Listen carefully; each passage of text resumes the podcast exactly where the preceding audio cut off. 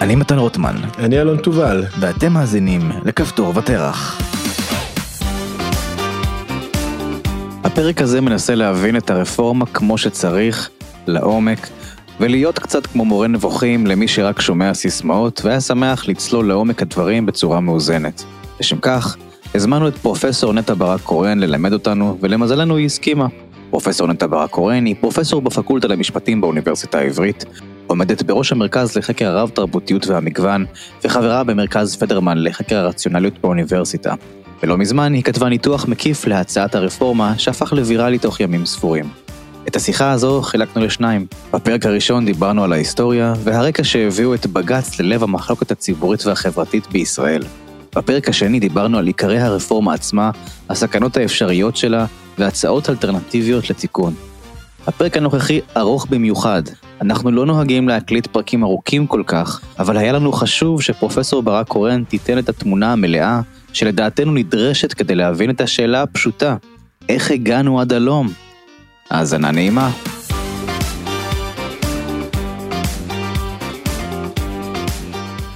פרופסור נטע ברק קורן, מה בעצם הביא את בג"ץ ללב המחלוקת אה, היום בשאלות אה, של הרפורמה, אה, בעצם מחלוקת חברתית עוד לפני הרפורמה. את יכולה לנסות להכניס אותנו לתמונה הכוללת?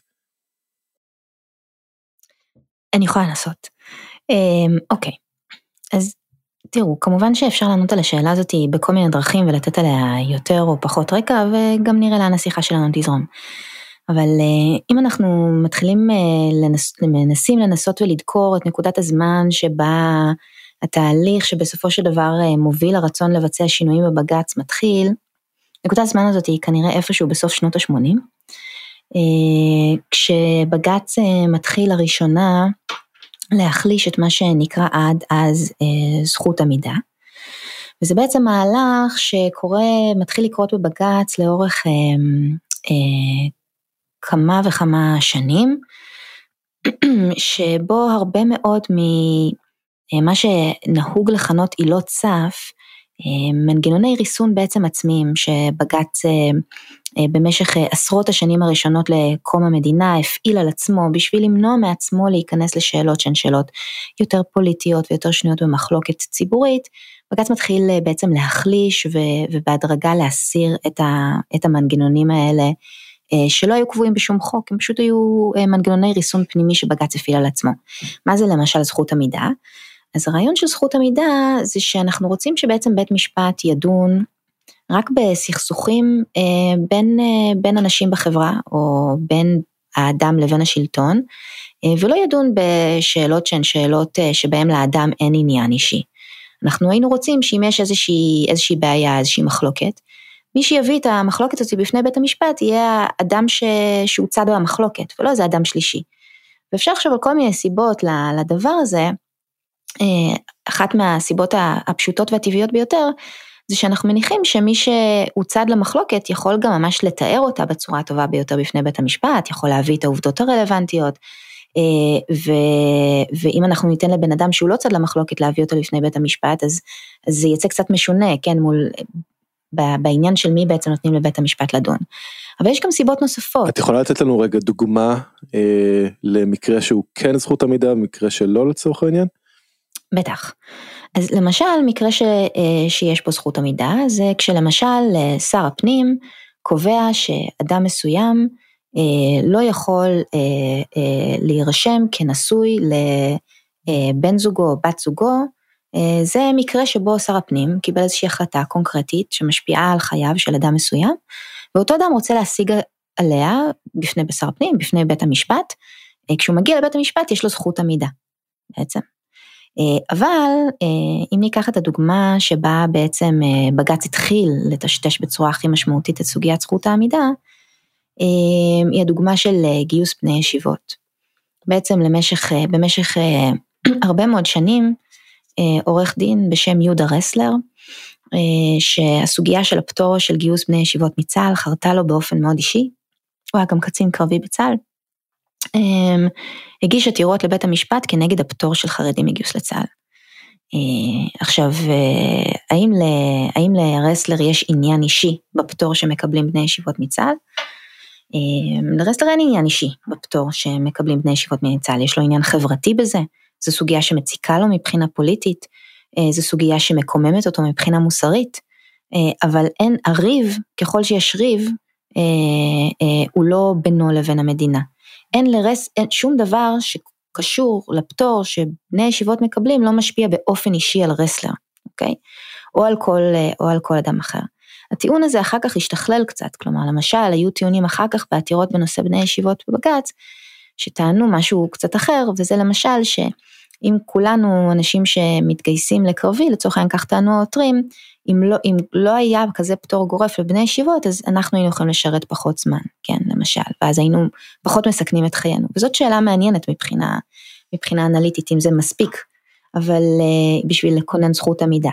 אבל כשאנשים מתייצבים בפני בג"ץ ומלינים על בעיות שהן יכולות להיות בעיות מאוד עמוקות חברתית ובעיות מוסריות מאוד משמעותיות, אבל הן לא בעיות שמתעוררות ביחסים שלהם מול השלטון, אז מנגנון זכות העמידה היה אמור לווסת את העתירות האלו החוצה. לא מכיוון שלא מדובר בסוגיות חשובות מאוד, אלא מכיוון שלא מדובר בסוגיות שמתאימות לבירור בהליך משפטי. מה הכוונה לא מתאימות לבירור בהליך משפטי? זאת אומרת, אה, מה אמת המידה לכך? אוקיי, אז הליך משפטי הוא הליך שבו אנחנו בעצם, אה, המטרה שלו אה, היא לפתור סכסוך בין שני צדדים. אה, והפתרון של הסכסוך הזה, אה, זאת המומחיות של בית המשפט. בעצם החוק נקבע באיזושהי רמה כללית, אה, וכל פעם שבעצם, שבעצם מתעוררת איזושהי סוגיה ש, ש, שמערבת את החוק הזה, אז מי שמכריע בה הוא לא המחוקק והוא לא הממשלה, אלא בית המשפט. זאת המומחיות של בית המשפט. והנקודה הבסיסית של זכות המידע היא שאם לי ולך אין סכסוך, בית המשפט זאת לא הפונקציה החברתית שלו, הוא לא מי שאמור לדון אה, בסוגיה. כלומר, יכול להיות שמשהו נורא מרגיז אותך, ואתה רוצה לדבר עליו עם מישהו, אז אתה יכול ללכת לכיכר העיר, אתה יכול ללכת לכנסת אם אתה רוצה ליזום שינוי חקיקה בעניין הזה, אתה יכול ללכת לעיתונות בשביל להתלונן, או לכתוב טור דעה, אבל הפונקציה החברתית של בית המשפט היא לפתור, היא לפתור סכסוכים בין פרטים בחברה וגם בין פרט לבין השלטון, כשהשלטון מאיים על זכויות הפרט, כשהשלטון פוגע בזכויות הפרט, כשהשלטון עשה משהו לא בסדר כלפי הפרט אה, וכן הלאה. אה, וזה, ו, ו, וזה נורא חשוב, לכן, לכן שרטטתי את הקו ששרטטתי מקודם, יש המון המון סוגיות בחברה שלנו שהן סוגיות שיכולות לקומם אותנו מבחינה מוסרית, או להפריע לנו מאוד מבחינה פוליטית, ויהיו לנו דעות מאוד נחרצות לגביהן, אבל הפורום של בית משפט הוא לא הפורום שנועד לבירור של כל הסוגיות האלו, אלא... הוא לא כיכר העיר. הוא לא כיכר העיר, לא. אז בעצם את אומרת שיש איזושהי אה, תרבות שמתחילה אה, של אה, למי מי מותר לעתור ולמי אסור לעתור, או את מי בית המשפט אומר לו חברינו זה לא, זה לא המקום, ולאט לאט אנחנו רואים מגמה של אה, הרחבה של הדבר הזה? אז אני לא הייתי אומרת שתרבות מתחילה, אלא להפך, השינוי שקורה בעצם הוא שבית המשפט מתחיל להוריד את הסף. בעצם אם לפני כן היה סף יחסית גבוה, ש, ש, שלא כל אדם היה יכול להגיע עם טענה כלשהי כלפי השלטון ולהישמע בבית המשפט, היית חייב שיהיה לך עניין אישי בדבר הזה. ואני אוסיף עוד, עוד דרישה שהוא בעצם אה, הוחלשה ובסופו של דבר הוסרה כמעט כליל על ידי בית המשפט, שהיא עוד יותר עמומה, וזאת עילת השפיטות. כלומר, בנוסף לזכות המידע, בית המשפט, וזה לא המצאה ישראלית, זה כל בתי המשפט במסורת המשפט המקובל, שאנחנו בגדול חלק ממנה, מקיימים איזושהי עילת סף של חוסר שפיטות. והרעיון הוא שיש סכסוכים שזה לא המקום לדון בהם בבית משפט. אם תרצו זאת עוד שכבת הגנה, אלה סכסוכים שבית המשפט רואה אותם כסכסוכים פוליטיים, כסכסוכים מדיניים, בית משפט לא אמור לדון למשל בהסכמים פוליטיים בין מפלגות, כי אלה לא הסכמים שאמור להיות להם תוקף משפטי, הם הסכמים שהזירה שבהם הם אמורים להימדד היא הזירה הפוליטית, כן, אם לצורך העניין מפלגת הליכוד מפרה את ההסכם הקואליציוני שלה עם מפלגת הציונות הדתית, האם בית משפט הוא זה שצריך לפסוק בסוגיה הזאתי? אז בתי משפט ברחבי, אה, ברחבי העולם נוטים לחשוב שהתשובה לשאלה הזאת היא לא. שיש סכסוכים בזירה הפוליטית יוכרעו בזירה הפוליטית והם לא פוליטיים לא צריכים להיות אכיפים, כמו שחוזה ביני לבינך לשכור דירה לצורך העניין הוא, הוא חוזה שאפשר לאכוף אותו בבית משפט. ובהתאם גם הסכמי אה, חילופי שטחים למשל, או הסכמי שלום, זה לא הסכמים שצריכים לידון בבית המשפט, כן, אזרח לא יכול לקחת את המדינה לבית המשפט ולהגיד לה, את חייבת לכרות הסכם שלום עם מדינה פלונית, או אסור לך לכרות הסכם כזה, כן? אז, אז זאת עילת, עילת חוסר השפיטות. ובמהלך הזה שהתחלתי יותר מקודם, שהתחיל לקרות בעצם בשנות ה-80, בג"ץ החליש והסיר בהדרגה את רוב עילות הסף האלה. ואחת מהתוצאות המיידיות של, ה, של ההתרחשות הזאת זה קודם כל בין היתר שבג"ץ התחיל לדון בשאלות כמו גיוס בני ישיבות לצה"ל, שלפני כן הוא באמת דחה באופן סדרתי ולא דן בהם, אז זה בעצם היה, היה אבן הדרך, כן, של הסרת, של הסרת עילת זכות העמידה והחלשה שלה בעתירות אה, של הפטור מגיוס חרדים לצה"ל. וקמו כל מיני אה, תנועות וארגונים אזרחיים אה, שהתחילו יותר ויותר להביא בפני בית המשפט העליון עתירות אה, בארגונים, עתירות בעניינים מאוד מאוד חשובים מבחינה פוליטית ומוסרית, אבל שלארגון עצמו לא היה בהם, כלומר, שום עניין אישי.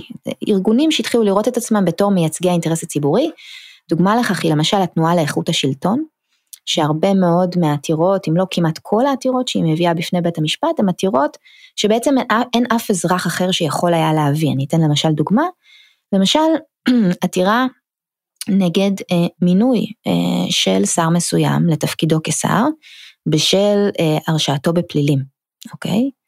אה, או אה, בשל אה, כתב אישום שהוגש נגדו, או עתירה נגד מדינת ישראל, על ההסכם שהיא קרתה עם חברת נובל אנרג'י על שימוש בגז, אוקיי?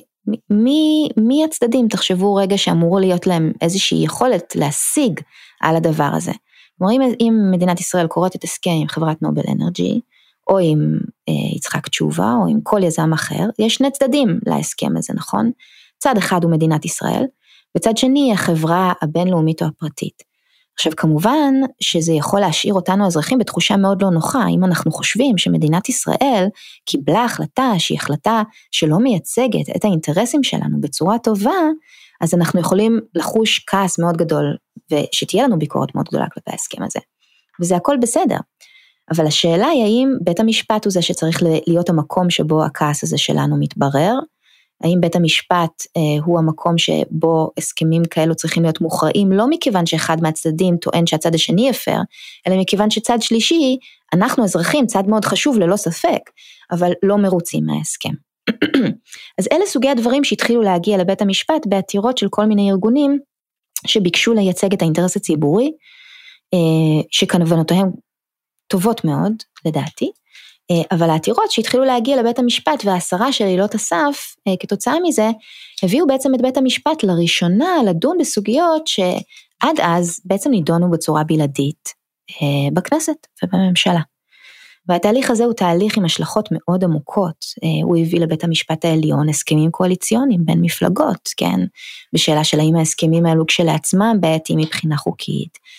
הוא הביא לבית המשפט באמת הרבה מאוד שאלות שקשורות למינויים, לא רק של שרים, אלא גם של אנשים אחרים. הוא הביא לבית המשפט שאלות שקשורות לשימוש במשאבי הטבע של ישראל. כל פעם שישראל מחליטה לשחרר אסירים בתמורה להחזרה של חיילים חטופים, למשל, אתם יכולים לראות עתירה שמוגשת בעניין הזה לבית המשפט. אה, כשישראל מתקשרת בהסכמים בינלאומיים אה, ובתמורה מחזירה שטחים, או כשישראל רוצה להחזיר שטחים או לצאת משטחים בלי הסכמים בינלאומיים, אנחנו רואים עתירות לבית המשפט, בעצם בג"ץ הפך להיות הערכאה האחרונה, או הערכאה שיש לה את המילה האחרונה, אה, בכל עניין במדינת ישראל, ללא קשר כמה העניין הזה הוא פוליטי או מדיני או כלכלי. וכמובן ש... אלה לא רק עניינים שלבג"ץ אין מומחיות מיוחדת בהם, אני אפילו יכולה להניח שלאף אחד אין מומחיות מיוחדת בהם. רובנו נדע אם המהלכים האלו היו נכונים או לא נכונים, רק בפרספקטיבה היסטורית ויכול להיות שיקרו עשרות שנים, אה, בשביל להבין האם הסכם הגז הוא טוב או לא טוב מבחינה כלכלית. השאלה החשובה כאן היא השאלה המוסדית, האם בית המשפט הוא זה שאמור להיות הגורם המכריע בשאלות האלו, האם יש נורמות משפטיות, האם יש אמות מידה משפטיות שאפשר להכיל על הסוגיה הזאת. אמ, בית המשפט אה, התחיל לחשוב שכן. אמ, אני חושבת שאת... אנחנו יודעים למה? אמ, זו סוגיה מאוד מאוד מאוד מורכבת. חלק ממנה נפרס בכמה פסקי דין שבהם השופטים שכיהנו אז בבית המשפט העליון, הנשיא אהרן ברק, לעומת למשל השופט מנחם אלון זיכרונו לברכה, התווכחו על השאלה האם הכל שפיט, כן, שזה ויכוח מפורסם ככה שככה חלחל קצת לתודעה הציבורית. ברק אחז בתפיסה שהכל שפיט, מה זה אומר הכל שפיט? שכל סוגיה שיש לגביה הוראות חוקיות היא סוגיה שבית המשפט יכול להכריע בה, ו, וגם כשבעצם יש איזשהו ריק, כן, שאין לנו שום הוראה שחלה על הסוגיה, לא צריך לפרש את הריק הזה כעניין מקרי, כלומר זה, זה ריק ש, שהמשמעות המשפטית שלו היא זה שהמשפט בחר לא, לא להיכנס לסוגיה הזאת. בפועל אבל, אה, גם במקרים שבהם לא היו נורמות משפטיות, הרבה פעמים נוצרו נורמות כאלו בידי בית המשפט. אה, למשל, אה, אין שום נורמה משפטית, לא, לא הייתה בתקופה שבה בג"ץ קבע למשל את הסוגיה, את, את החובה של ראש ממשלה לפטר שרים שהוגש נגדם כתב אישום בעבירות חמורות. פסק דין דרעי הראשון, לפעמים קוראים לזה הלכת דרעי פנחסי. יש את חוק יסוד הממשלה, וחוק יסוד הממשלה לא קובע חובה כזאת על ראש הממשלה, ראש הממשלה זה היה יצחק רבין, זיכרונו לברכה. אה, ובג"ץ קבע שיש חובה כזאת, מאיפה החובה הזאת נגזרת? היא נגזרת מהנורמות הכלליות של המשפט הציבורי, מחובת האחריות של ראש הממשלה, מרעיונות כלליים מאוד יפים שלא כתובים בעצם בחוק. אז השילוב של, ה, של, ה, אה, של ההחלשה של עילות הסף, התפיסה שבעצם אין סוגיה שלא יכולה להיות מובאת בפני בית המשפט, ושבית המשפט הוא בעצם כשלעצמו ממלא תפקיד מאוד חשוב של שומר סף, אה, כל הדברים האלו קרו ביחד מסוף שנות ה-80 לאורך שנות ה-90, אמ, ובסופו של דבר קיבלו אחיזה מאוד חזקה בבית המשפט, וכמו שאמרתי מקודם, התוצאה של זה הייתה שבית המשפט, ועד היום זה המצב, אנחנו יכולים גם לראות את זה בימים אלה, הפך להיות הפוסק האחרון ב, ב, בשאלות השונות. אני רוצה להגיד משהו מאוד חשוב, הרבה פעמים הביקורת נעצרת בנקודה הזאת, ושוכחים להגיד שברוב המקרים בית המשפט לא מתערב. כלומר, הוא כותב פסקי דין של מאות עמודים, ובסופם הוא משאיר את ההחלטה של הממשלה או של הכנסת על כנה. זה מאוד חשוב להכיר בעניין הזה. בית המשפט בהרבה מאוד מקרים, אולי אפילו ברוב המכריע של המקרים, בסוף לא מתערב. אבל לא נכון לראות את אי ההתערבות כחזות הכל. למה?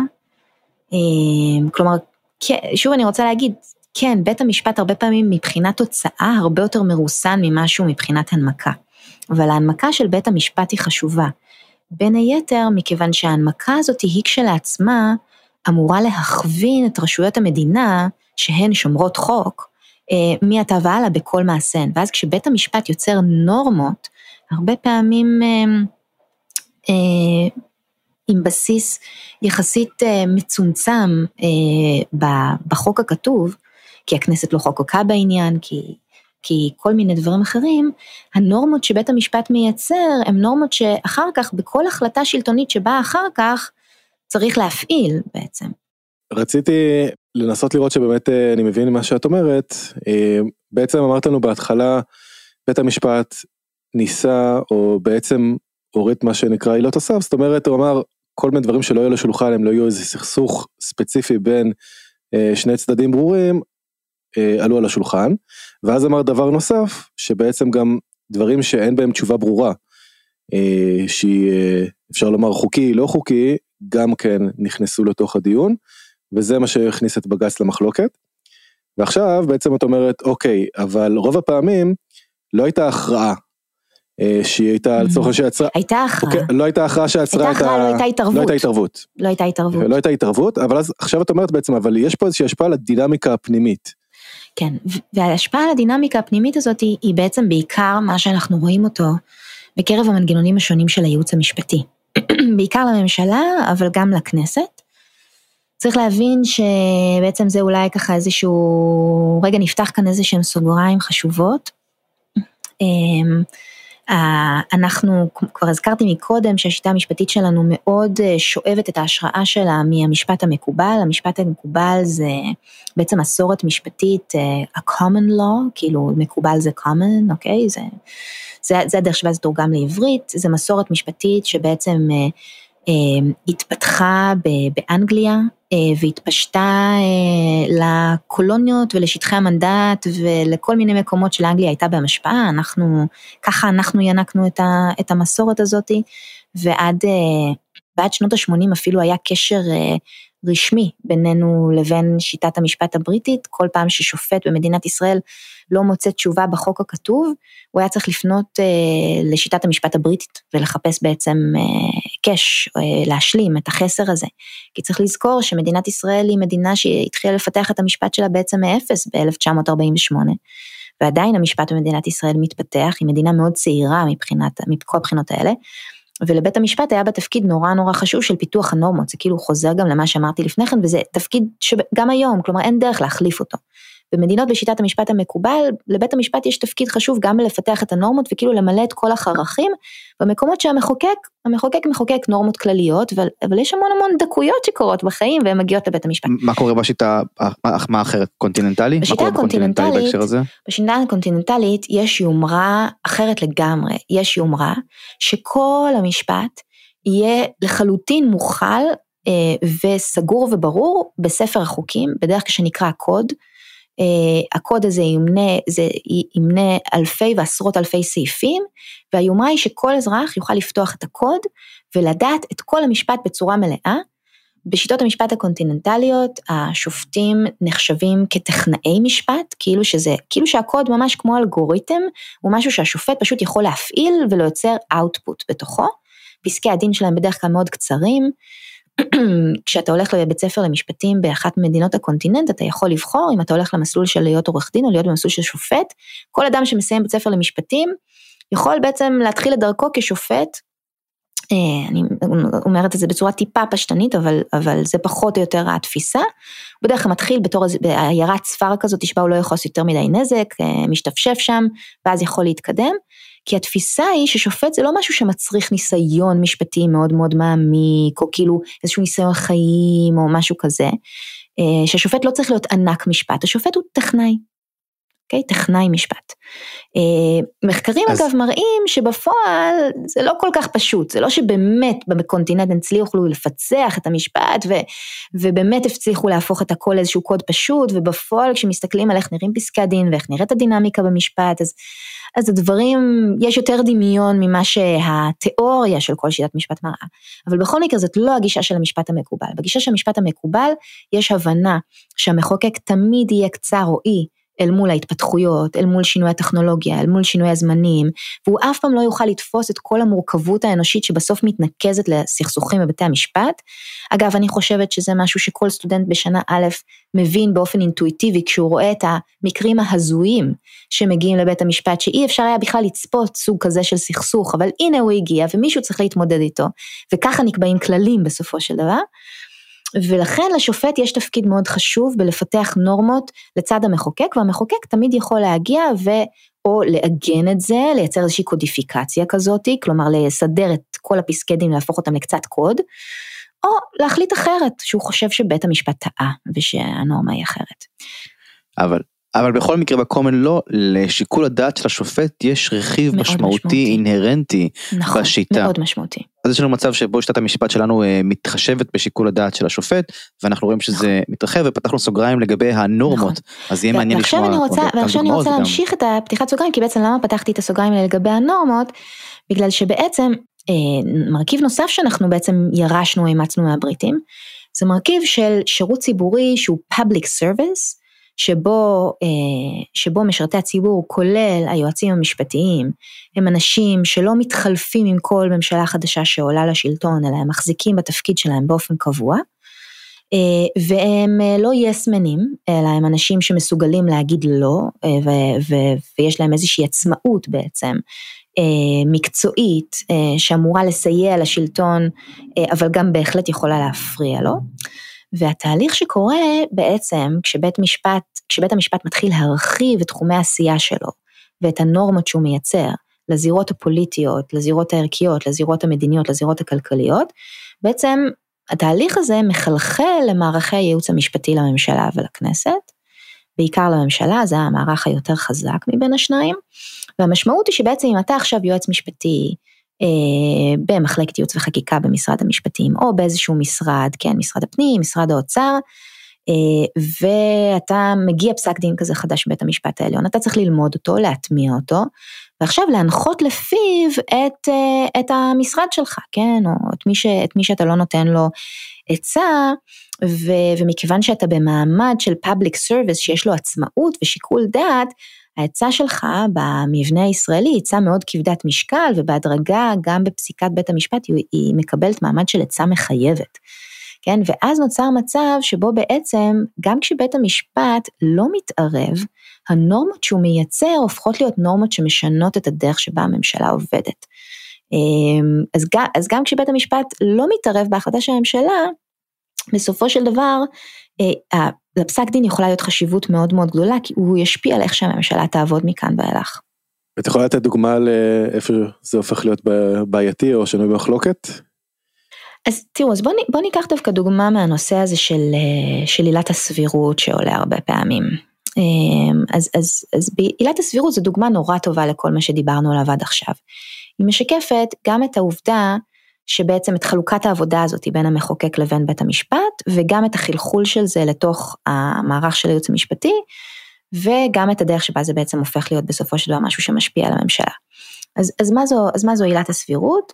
אז זה שוב נובע מתוך, ה, מתוך הרעיון הזה שאוקיי, המחוקק רוצה להגדיר מה זאת התנהגות, אה, מה זאת התנהגות שהיא התנהגות אה, חוקית, התנהגות ש, שאנחנו בעצם רוצים להכווין אנשים לנהוג לפיה, ומה זו התנהגות שהיא לא חוקית. שאנחנו לא רוצים שאנשים יתנהגו לפיה, והוא מייצר כל מיני סטנדרטים. אבל הוא לא יכול להגיד בצורה נורא נורא מדויקת ונורא נורא מפורטת בכל עניין ועניין לצפות מראש את כל הדרכים הלא הגיוניות שבהם אנשים יכולים להתנהג, כי זה פשוט משימה בלתי אפשרית. ועילת הסבירות אמורה למלא את הפער הזה, כי היא, היא בעצם, היא בעצם אמ, משקפת את הרעיון שגם אם אתה לא יכול לצפות מראש את כל מערך הדרכים שבהם אנשים יכולים אה, להתעלל בנורמות שהם אמורים אה, לקיים, כשאתה תראה משהו כזה אתה תדע לזהות אותו, אוקיי? והרעיון הוא שבתי המשפט, שוב, מתוקף העובדה שמכהנים בהם שופטים עם ניסיון וכן הלאה וזה, שוב, זה משפט המקובל, אנחנו מדברים, הם, ידעו לזהות התנהגות כזאת פסולה, כשהם יראו אותה, גם אם אה, המחוקק לא הגדיר אותה מראש. ואני רוצה לציין כאן עוד משהו חשוב, וזה שבעצם הכנסת בעצם נמנעה לאורך כל 75 שנות קיומה של מדינת ישראל, מלחוקק נורמות למשפט הציבורי. כלומר, אה, איך, להתנהג, איך אמור להתנהג פקיד אה, במדינת ישראל, במשרד הפנים, במשרד החוץ, מהם הנורמות שחלות עליו, מהם הכללים שצריכים להנחות את הפעולה שלו, אתם תפתחו את ספר החוקים של מדינת ישראל ותחפשו חוקים שחלים על הדבר הזה, כמעט ואין. בעצם הכנסת השאירה את כל התחום הזה להתפתח בפסיקת בית המשפט וממש נמנעה מלחוקק בו אה, במשך כל השנים. ואז בית המשפט אה, אה, בעצם אה, אה, מייצר, אה, שוב, זה שוב מהלך שמתחיל לקרות בסוף שנות ה-80, אה, את עילת הסבירות, היא תמיד הייתה קיימת לפני כן, אבל היא לא הייתה קיימת בפורמט הזה כלפי רשויות המדינה. והיא הייתה קיימת יותר כלפי אנשים פרטיים, כן? כלומר, האם אתה נוהג באופן לא סביר או לא סביר, כשאתה, למשל, מקרה אמיתי שהיה, המקרר שלך התקלקל והחלפת למקרר חדש והשארת את המקרר אה, הישן שלך אה, בחוץ, בחצר, ולא דאגת לפנות אותו לזבל, וזה מקררים של פעם, כן, ש, ש, שהיו עשויים מדלתות מאוד כבדות, אה, וילד נכנס פנימה ולא הצליח לצאת, וקרה אסון, כן? האם, האם זה היה סביר איך שאתה התנהגת, בסדר, לצורך העניין, מקרה אמיתי שקרה במדינת ישראל, האם האדם הזה ש, שעשה את הדבר הזה ולא טרח לפנות את הזבל שלו והשאיר בעצם, בעצם משהו, משהו מסוכן, זה, זה סביר או לא סביר? או, או כל מיני דברים שקשורים להתנהלות של רופאים, בסדר? זה, זה, זה התחומים שבהם עילת הסבירות הייתה, אה, הייתה אה, אה, התחומים הטבעיים, אוקיי? תחומי המחיה הטבעיים שלה. ואז בית המשפט מתחיל להרחיב את עילת הסבירות בעצם לפעולה של רשויות מנהל. ושוב המוטיבציה כאן היא מוטיבציה שאנחנו יכולים נורא להזדהות איתה. בעצם מי יותר היינו רוצים ש, שתהיה עליו חובה לנהוג בסבירות מאשר הממשלה, כאילו הממשלה עצמה. אתה, הרי ברור שמכל האנשים שמפעילים כוח במדינת ישראל, הפקיד במשרד הפנים, אתה רוצה ש, ש, שתהיה עליו חובה, אני כל הזמן חוזרת לפקיד במשרד הפנים, הוא לא השיח לעזאזל של השיחה שלנו, אבל יש המון המון גורמי ממשלה, כן, שמפעילים המון המון כוח בפעולה היומיומית שלהם. שיכולה, שיכולה לגמרי לעצב את דרך שבה אזרחים וחברות ועסקים קטנים וכל הדברים האלו פועלים. וברור שהיינו רוצים שתהיה עליהם חובה לנהוג בסבירות, בסטנדרטים המקצועיים הגבוהים ביותר, בצורה רציונלית אה, אה, ו- ו- וכן הלאה. כלומר, סבירות היא בעצם רציונליות, כן? אמ, ו- וכל זה טוב ויפה, ובית המשפט מתחיל לפתח את העילה הזאת של הסבירות שאומרת שבעצם רשות שלטונית צריכה לנהוג בצורה סבירה. אבל זה מתחילות להתעורר שאלות מאוד מאוד קשות, כן, מה זה סבירות כשמדובר בהחלטות של, של, של רשות, של רשות אה, מינהלית? מה זה סבירות כשמדובר בהחלטה של הממשלה עצמה, כן? אנחנו שוב פעם נכנסים לסוגיות שהרבה פעמים מערבות מומחיות מקצועית, שיקולי מדיניות, עניינים של צפיית העתיד, המון המון דברים שקודם כל מאוד מאוד קשה לפעמים להכריע בשאלת הסבירות שלהם, ודבר שני, זה די ברור שאם היינו נותנים את התפקיד הזה לבית משפט, היינו שמים עליו מעמסה אדירה שהוא לא באמת יכול להתמודד איתה. כי בית המשפט לא יכול להחזיק במומחיות של כל משרדי הממשלה כולם. והוא לא יכול להחזיק במקצועיות שמאפשרת לו גם להבין איזה נתיב תחבורה סביר, ומה סביר מבחינת הקמה של בית ספר חדש, ומה סביר מבחינת uh, תכנון עירוני, כאילו, בכל הדברים האלו כולם. מה בית המשפט כן יכול לעשות? בית המשפט יכול להבין, רגע, ההליך שהרשות קיימה היא, היא, היא, הוא היה הליך נכון, היא, היא, למשל היה לה עובדות, היא, היא, היא התבססה על עובדות, היא שמעה את האנשים שהיא אמורה לשמוע, היא שקלה את השיקולים שהחוק אומר שהיא צריכה לשקול, היה שם מישהו שהיה בניגוד עניינים, זה המון המון שאלות טובות שבית המשפט יכול להכריע בהן. אבל שאלת הסבירות, כלומר האם זה הגיוני, האם זה רציונלי, היא שאלה שבעצם נפרטת להמון המון סוגיות מקצועיות שבית המשפט לא יכול להיות מקצועי בכולם, אבל בתהליך הזה של יצירת עילת הסבירות זה בדיוק מה שבית המשפט עשה ובאמת לא מעט פסקי דין שבהם בית המשפט אומר לא זה לא סביר שמשרד התחבורה לא הקים קו אוטובוס בין שני היישובים האלה כי הוא לא שקל נכון את האיזון בין, אה, בין אה, כמה כסף זה עולה ובין הביקוש של התושבים והוא היה צריך להגיע לאיזון אחר בין הדברים האלה. זאת אומרת, או אה, כש... סתם אני מנסה לנסות להבין כן. את ההבדל, לדוגמה את אומרת נניח ניקח את הדוגמה של הקווי אוטובוס, אז uh, אם אומרים שרוצים uh, uh, לייצר קו אוטובוס מנקודה א' לנקודה ב', ועכשיו אני אפק את משרד התחבורה, mm-hmm. ונגיד כתוב שאני צריך להתייעץ עם הציבור, אז פרסמתי את זה לציבור בשעה uh, 11 בלילה, וב-11 וחמישה סגרתי את זה להערות הציבור, ואז את יכולה לבוא להגיד לי, טוב, זה לא, זה לא סביר. נכון, זאת אומרת... ואני רוצה להוסיף שאלה, מה קורה אם, אם אין חוק לגבי ההליך? מצוין, אני מיד אענה על זה מתן. אבל הנקודה היא ש... אמ, שהסבירות במופעים הבעייתיים שלה, יש המון המון דרכים, אני גם ככה גם קצת כותבת על זה במסמך שלי, יש המון המון דרכים שבהם היית יכול לייצר, אמ, אה, יוצר עילה הרבה יותר קונקרטית, בסדר? נניח, פרסמת את זה באחת וסגרת את זה באחת וחמישה, אז זה ברור שאתה בעצם לא קיימת באמת התייעצות עם הציבור, אוקיי? כלומר, אתה לא באמת המתנת לקבל תשובות. אתה עשית את זה מהשפה ולחוץ, אבל אתה לא עשית את הדבר שהיית אמור לעשות. זאת אומרת, זאת כן, ראייה שזה פשוט. לא נעשה. כן, כן, זה, זה, זה, זה איזושהי, זה עניין של יושרה, כן, זה עניין של כנות, זה עניין של, כלומר, אתה יכול להסתכל על האיכות של, ה, של ההליך, או האם ההליך בכלל יתקיים, ובאמת, אגב, לא מעט פסקי דין שבית המשפט מתבסס על עילה של סבירות, אבל בעצם אנחנו יכולים לראות ברמת רזולוציה יותר גבוהה שמה שקרה זה שהרשויות קיבלו החלטה בלי שום תשתית עובדתית, כן, החליטו אין ביקוש, יש ביקוש, ולא לא אספו בכלל נתונים למשל או משהו כזה.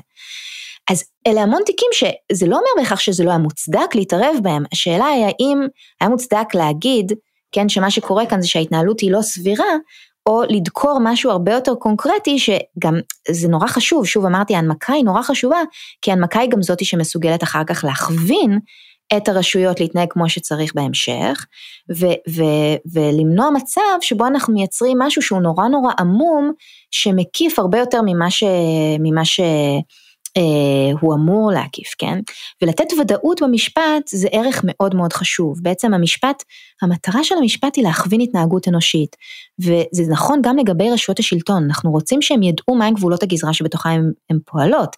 ואם אנחנו משתמשים כל הזמן במונחים כאלה של סבירות, אנחנו מייצרים המון המון עמימות, יש יתרון מאוד גדול לפתח עילות משפטיות שהן עילות קונקרטיות. כן? אז שזה לא שלא היו כאלו עילות, אבל לבג"ץ ולבתי המשפט המנהליים בעקבותיו היה נורא נוח לכסות את הכל בכיסויים של סבירות, כי זה תופס הכל.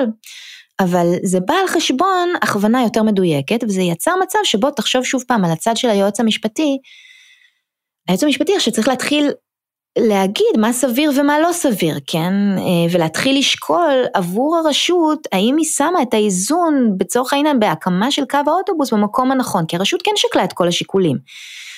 היא שקלה את השיקול התקציבי, היא שקלה את שיקול הביקושים, בסוף מישהו צריך לקבל החלטה. מי נכון שיהיה הבן אדם הזה שמקבל החלטה? משרד התחבורה או בית המשפט המינהלי, כן? אם כל השיקולים נשקלו, אם ההליך היה תקין, מי נכון שיקבל את ההחלטה? בסוף כל ההחלטות האלו התנקזו שוב ושוב ושוב לבית המשפט, ושוב כאן, שוב אני רוצה למתוח את הקו החשוב הזה, הרבה פעמים בית המשפט לא התערב, ובמקומות שהוא התערב, הרבה פעמים הוא היה יכול לבחור בעילות ממוקדות, כן, שהיו עושות עבודה בדיוק באותה מידה לגבי התוצאה, והתוצאה הייתה נשארת על כנה. אבל העובדה שכל כך הרבה משקל הוא שם על עילת הסבירות, יצר בעצם אדוות, כן, שהתפשטו בקרב, אמ, גם בקרב הייעוץ המשפטי, וגם הובילו למצב שבעצם כל אדם שלא מרוצה מהחלטה של רשות, גם אם אין לו שום השגה ספציפית על מה שקרה, אוקיי? הוא רק לא מרוצה מהתוצאה. הוא לא יכול להצביע על זה שלא היו עובדות, הוא לא יכול להגיד שההליך שהתנהל היה לא תקין, הוא לא יכול להגיד שאתה יודע, לא היה באמת שיתוף ציבור, או שהייתה מין חוסר כנות בזה, הוא פשוט לא מרוצה מהתוצאה. הוא רצה שייפתח בית ספר אנתרופוסופי, או, או אה, בהפרדה מלאה בין אה, כל סוגי האכלוסיות, או אני מנסה כל מיני דוגמאות מכל מיני צורות זה, ולא נפתח, העירייה החליטה שאין מקום לבית ספר נוסף, אבל הוא לא מרוצה, אז הוא יפנה והוא יגיד שזו החלטה לא סבירה. נוצרת הצפה, כן, אה, אה, גם של אה, עתירות בהקשרים האלה לבתי המשפט המנהליים, וגם כל הסיפור הזה משים את הרשות כל הזמן תחת חוסר ודאות, האם ההחלטה שלה עומדת או יציבה, כן. כלומר, מייצר בסופו של דבר איזשהו מצב שבו כל הזמן הרשות אה, אה, יכולה להיות אה, תחת התדיינויות, גם במקרים שהיא פעלה בצורה, בצורה לפי הספר. ואז היועץ המשפטי, שתפקידו לצפות מה בית המשפט יגיד, בעצם נכנס לנעליים של בית המשפט, וגם כן מפעיל את השיקולים האלה בצורה שמתחיל לכעוס עליו. בדיוק. אבל... בדיוק, וליועץ המשפטי יש המון כוח, כי שוב, אנחנו במתכונת המשפט המקובל, והיועץ המשפטי נחשב אדם שהוא לא יסמן, הוא לא...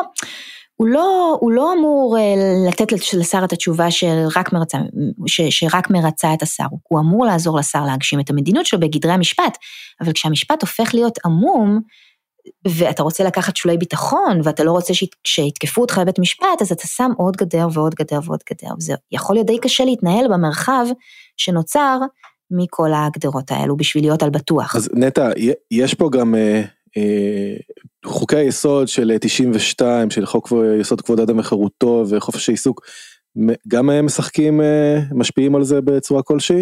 את יכולה להכניס אותם לזה? זאת סוגיה נוספת. מצוין. אז זאת סוגיה נוספת. אה, חלק מהמהלכים שבהם בעצם אה, אה, התרחבה ההשפעה וה, והסמכות של בג"ץ קשורים גם באמת לחוקי היסוד שנחקקו ב-1992 ותוקנו ב-1994, ובואו נעשה קצת סדר בסוגיה הזאת. אז בעצם עד, עד לחקיקה של שני חוקי היסוד האלו, חוק יסוד חופש העיסוק וחוק יסוד כבוד האדם וחירותו, הכנסת מחוקקת עד אז תשעה חוקי יסוד אחרים שהם כולם עוסקים בסוגיות, אה, בוא נקרא להן משטריות, מוסדיות. חוק יסוד הכנסת, חוק יסוד הממשלה, חוק יסוד נשיא המדינה, חוק יסוד מבקר המדינה, חוק יסוד הצבא, חוק יסוד משק המדינה, אוקיי, הבנו את העניין. אה, זאת פעם ראשונה שבה הכנסת מחוקקת חוקי יסוד שקשורים לזכויות אדם. אה, ההצעה הראשונה... שאלה כן. לפני זה, האם, האם יש איזשהו חוק, שמד... הרי אנחנו יודעים שחוקי היסוד בפשרת הררי מתישהו יהפכו להיות חוקה, לא יודעים מתי, לא יודעים איך ולמה. האם יש איזשהו חוק שמדבר על העליונות של חוקי יסוד לפני ומה, שהם הופכים להיות חוקה? מה זה פשרת הררי מתן? זהו, אני, אני התרשמתי מתן שאתה מכניס אותנו ל... אז, אז בוא נלך עוד צעד אחד אחורה, מעולה. אוקיי, אז אני הולכת עכשיו הרבה צעדים אחורה. הכנסת הראשונה, אבל חושבת שזה צעדים חשובים. הכנסת הראשונה אה, בעצם מוקמת מתוך אה, סעיף מאוד חשוב בהכרזת העצמאות, אותה הכרזה שמדברים עליה הרבה אה, בימים אלה, אה, שקובע בעצם שיתקיימו בחירות כלליות בציבור, אוקיי? והבחירות האלה יהיו לאספה מכוננת שתכונן חוקה לישראל. הכרזת העצמאות, כפי שרובנו יודעים, היא הכרזה שה, שראשי היישוב אה, היהודים מכריזים בעצם ערב פרוץ מלחמת העצמאות, כל הסיפור הזה לוקח הרבה יותר זמן ממה שאף אחד חשב בעצם, ובמשך כל הזמן הזה שבו מתנהלת המלחמה, אין בעצם דמוקרטיה בישראל, כן? כלומר, אה, מועצת המדינה הזמנית, שזה בעצם כאילו אמור להיות גוף הנבחרים, הוא, הוא, הוא, לא, הוא לא גוף שנבחר בצורה דמוקרטית, ואז אה, מה שקורה זה שמכיוון שכל הסיפור של הבחירות הראשונות נורא מתעכב, כי כולם במלחמה וזה לוקח המון זמן, רק ב-1949 אה, מת, מתקיימות הבחירות האלה, וראשי היישוב מרגישים שמדינת ישראל נמצאת כבר בעצם בגירעון דמוקרטי משמעותי, ושזה לא נכון שכשיש בחירות ויש כנסת, אה, הכנסת הזאת לא תהיה הכנסת שגם מחוקקת, תחוקק את החוקים בעצם. אה, אז, אז בעצם אה, אה, מחוקק חוק המעבר, וחוק המעבר נותן את כל הסמכויות של מועצת המדינה הזמנית לכנסת הראשונה. ואז נוצר מצב שהכנסת הראשונה מקבלת פתאום שני כובעים. יש לה גם את הכובע של מי שאמורה לכונן חוקה לישראל, וגם את הכובע של המחוקק הרגיל. ותנחשו מה, איזה מהכובעים הוא כובע יותר דחוף, וכובע יותר אה, משמעותי בימים הראשונים האלו. זה חשוב לחוקק חוקים, כן, חוקים קונקרטיים. ומעבר לזה יש המון חוסר הסכמות באותה כנסת לגבי השאלה של האם בכלל ישראל צריכה חוקה, וראש הממשלה הראשון בן גוריון בכלל לא רוצה שתחוקק חוקה, הוא חושב שהחוקה תגביל מדי את כוחו של השלטון, מי שמאוד רוצה חוקה אה, באותו, באותה כנסת ראשונה זה מי שלימים יהפוך להיות אה, יושב ראש, ראש הממשלה הראשון מהליכוד, בגין. אה, ו, ו, ויש מאבקים מאוד גדולים על השאלה הזאת, והכנסת הראשונה מחליטה בסופו של דבר לא לחוקק חוקה, היא מקבלת את החלטת הררי, על שם חבר הכנסת הררי שהציע אותה, אה, וההחלטה הזאת זה אפילו לא חוק, החלטת הררי קובעת שהכנסת אה, תחוקק את חוקת ישראל פרקים פרקים, כל פרק יהיה חוק יסודי בפני עצמו, הביטוי חוק יסוד לקוח מהחלטת הררי, ובבוא הימים הפרקים האלו יתאגדו לחוקה. והכנסת, אותה הכנסת הראשונה שמקבלת החלטת הררי לא מחוקקת שום חוק יסוד, היא מחוקקת כל מיני חוקים אחרים חשובים מאוד, למשל היא מחוקקת את חוק שיווי זכויות האישה, והיא מחוקקת את חוק השבות, אלה שני חוקים של הכנסת הראשונה. אה, לימים בית המשפט העליון ישאל את עצמו האם העובדה שמי שחוקק את החוקים האלו זאת הכנסת הראשונה אומרת שהם בעצם חלק מהחוקה של ישראל, כי זאת הייתה הכנסת שהייתה לה סמכות ישירה לכונן חוקה, אה, וזו שאלה שמה שנקרא נותרה בצריך עיון. והכנסת הראשונה שמחוקקת את חוק, כלומר הכנסת, הפעם הראשונה שמחוקק חוק יסוד במדינת ישראל הוא חוק יסוד הכנסת, הוא היא הכנסת השלישית. ומאז בסדרה וטפטופים, טפטופים, הכנסות מחוקקות את חוקי היסוד השונים. אה, אני לפעמים משתמשת בפועל לכונן, כן, לכונן לעומת לחוקק. לחוקק זה חוק רגיל, לכונן זה חוק יסוד. אה, זה היה הפריימר שלנו על חוקי יסוד. רוצים לשאול עוד שאלה על זה לפני שאנחנו עוברים ל-92? כן, האם יש להם מעמד עליון בתוקף חוק? אז התשובה אמ, הפשוטה... האם יש חוק שמגדיר את ה... אוקיי, נכון, שכחתי לענות לך על זה.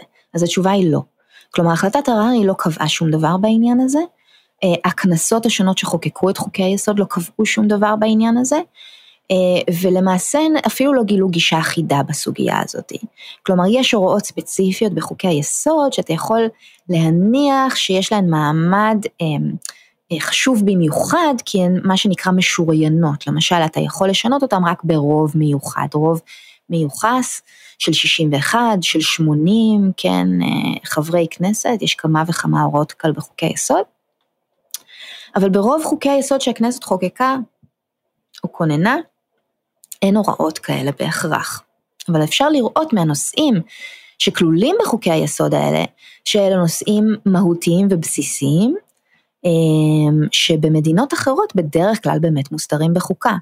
מוסדות השלטון והערכים הבסיסיים של מדינת ישראל הם דברים שמעוגנים בישראל בחוקי יסוד.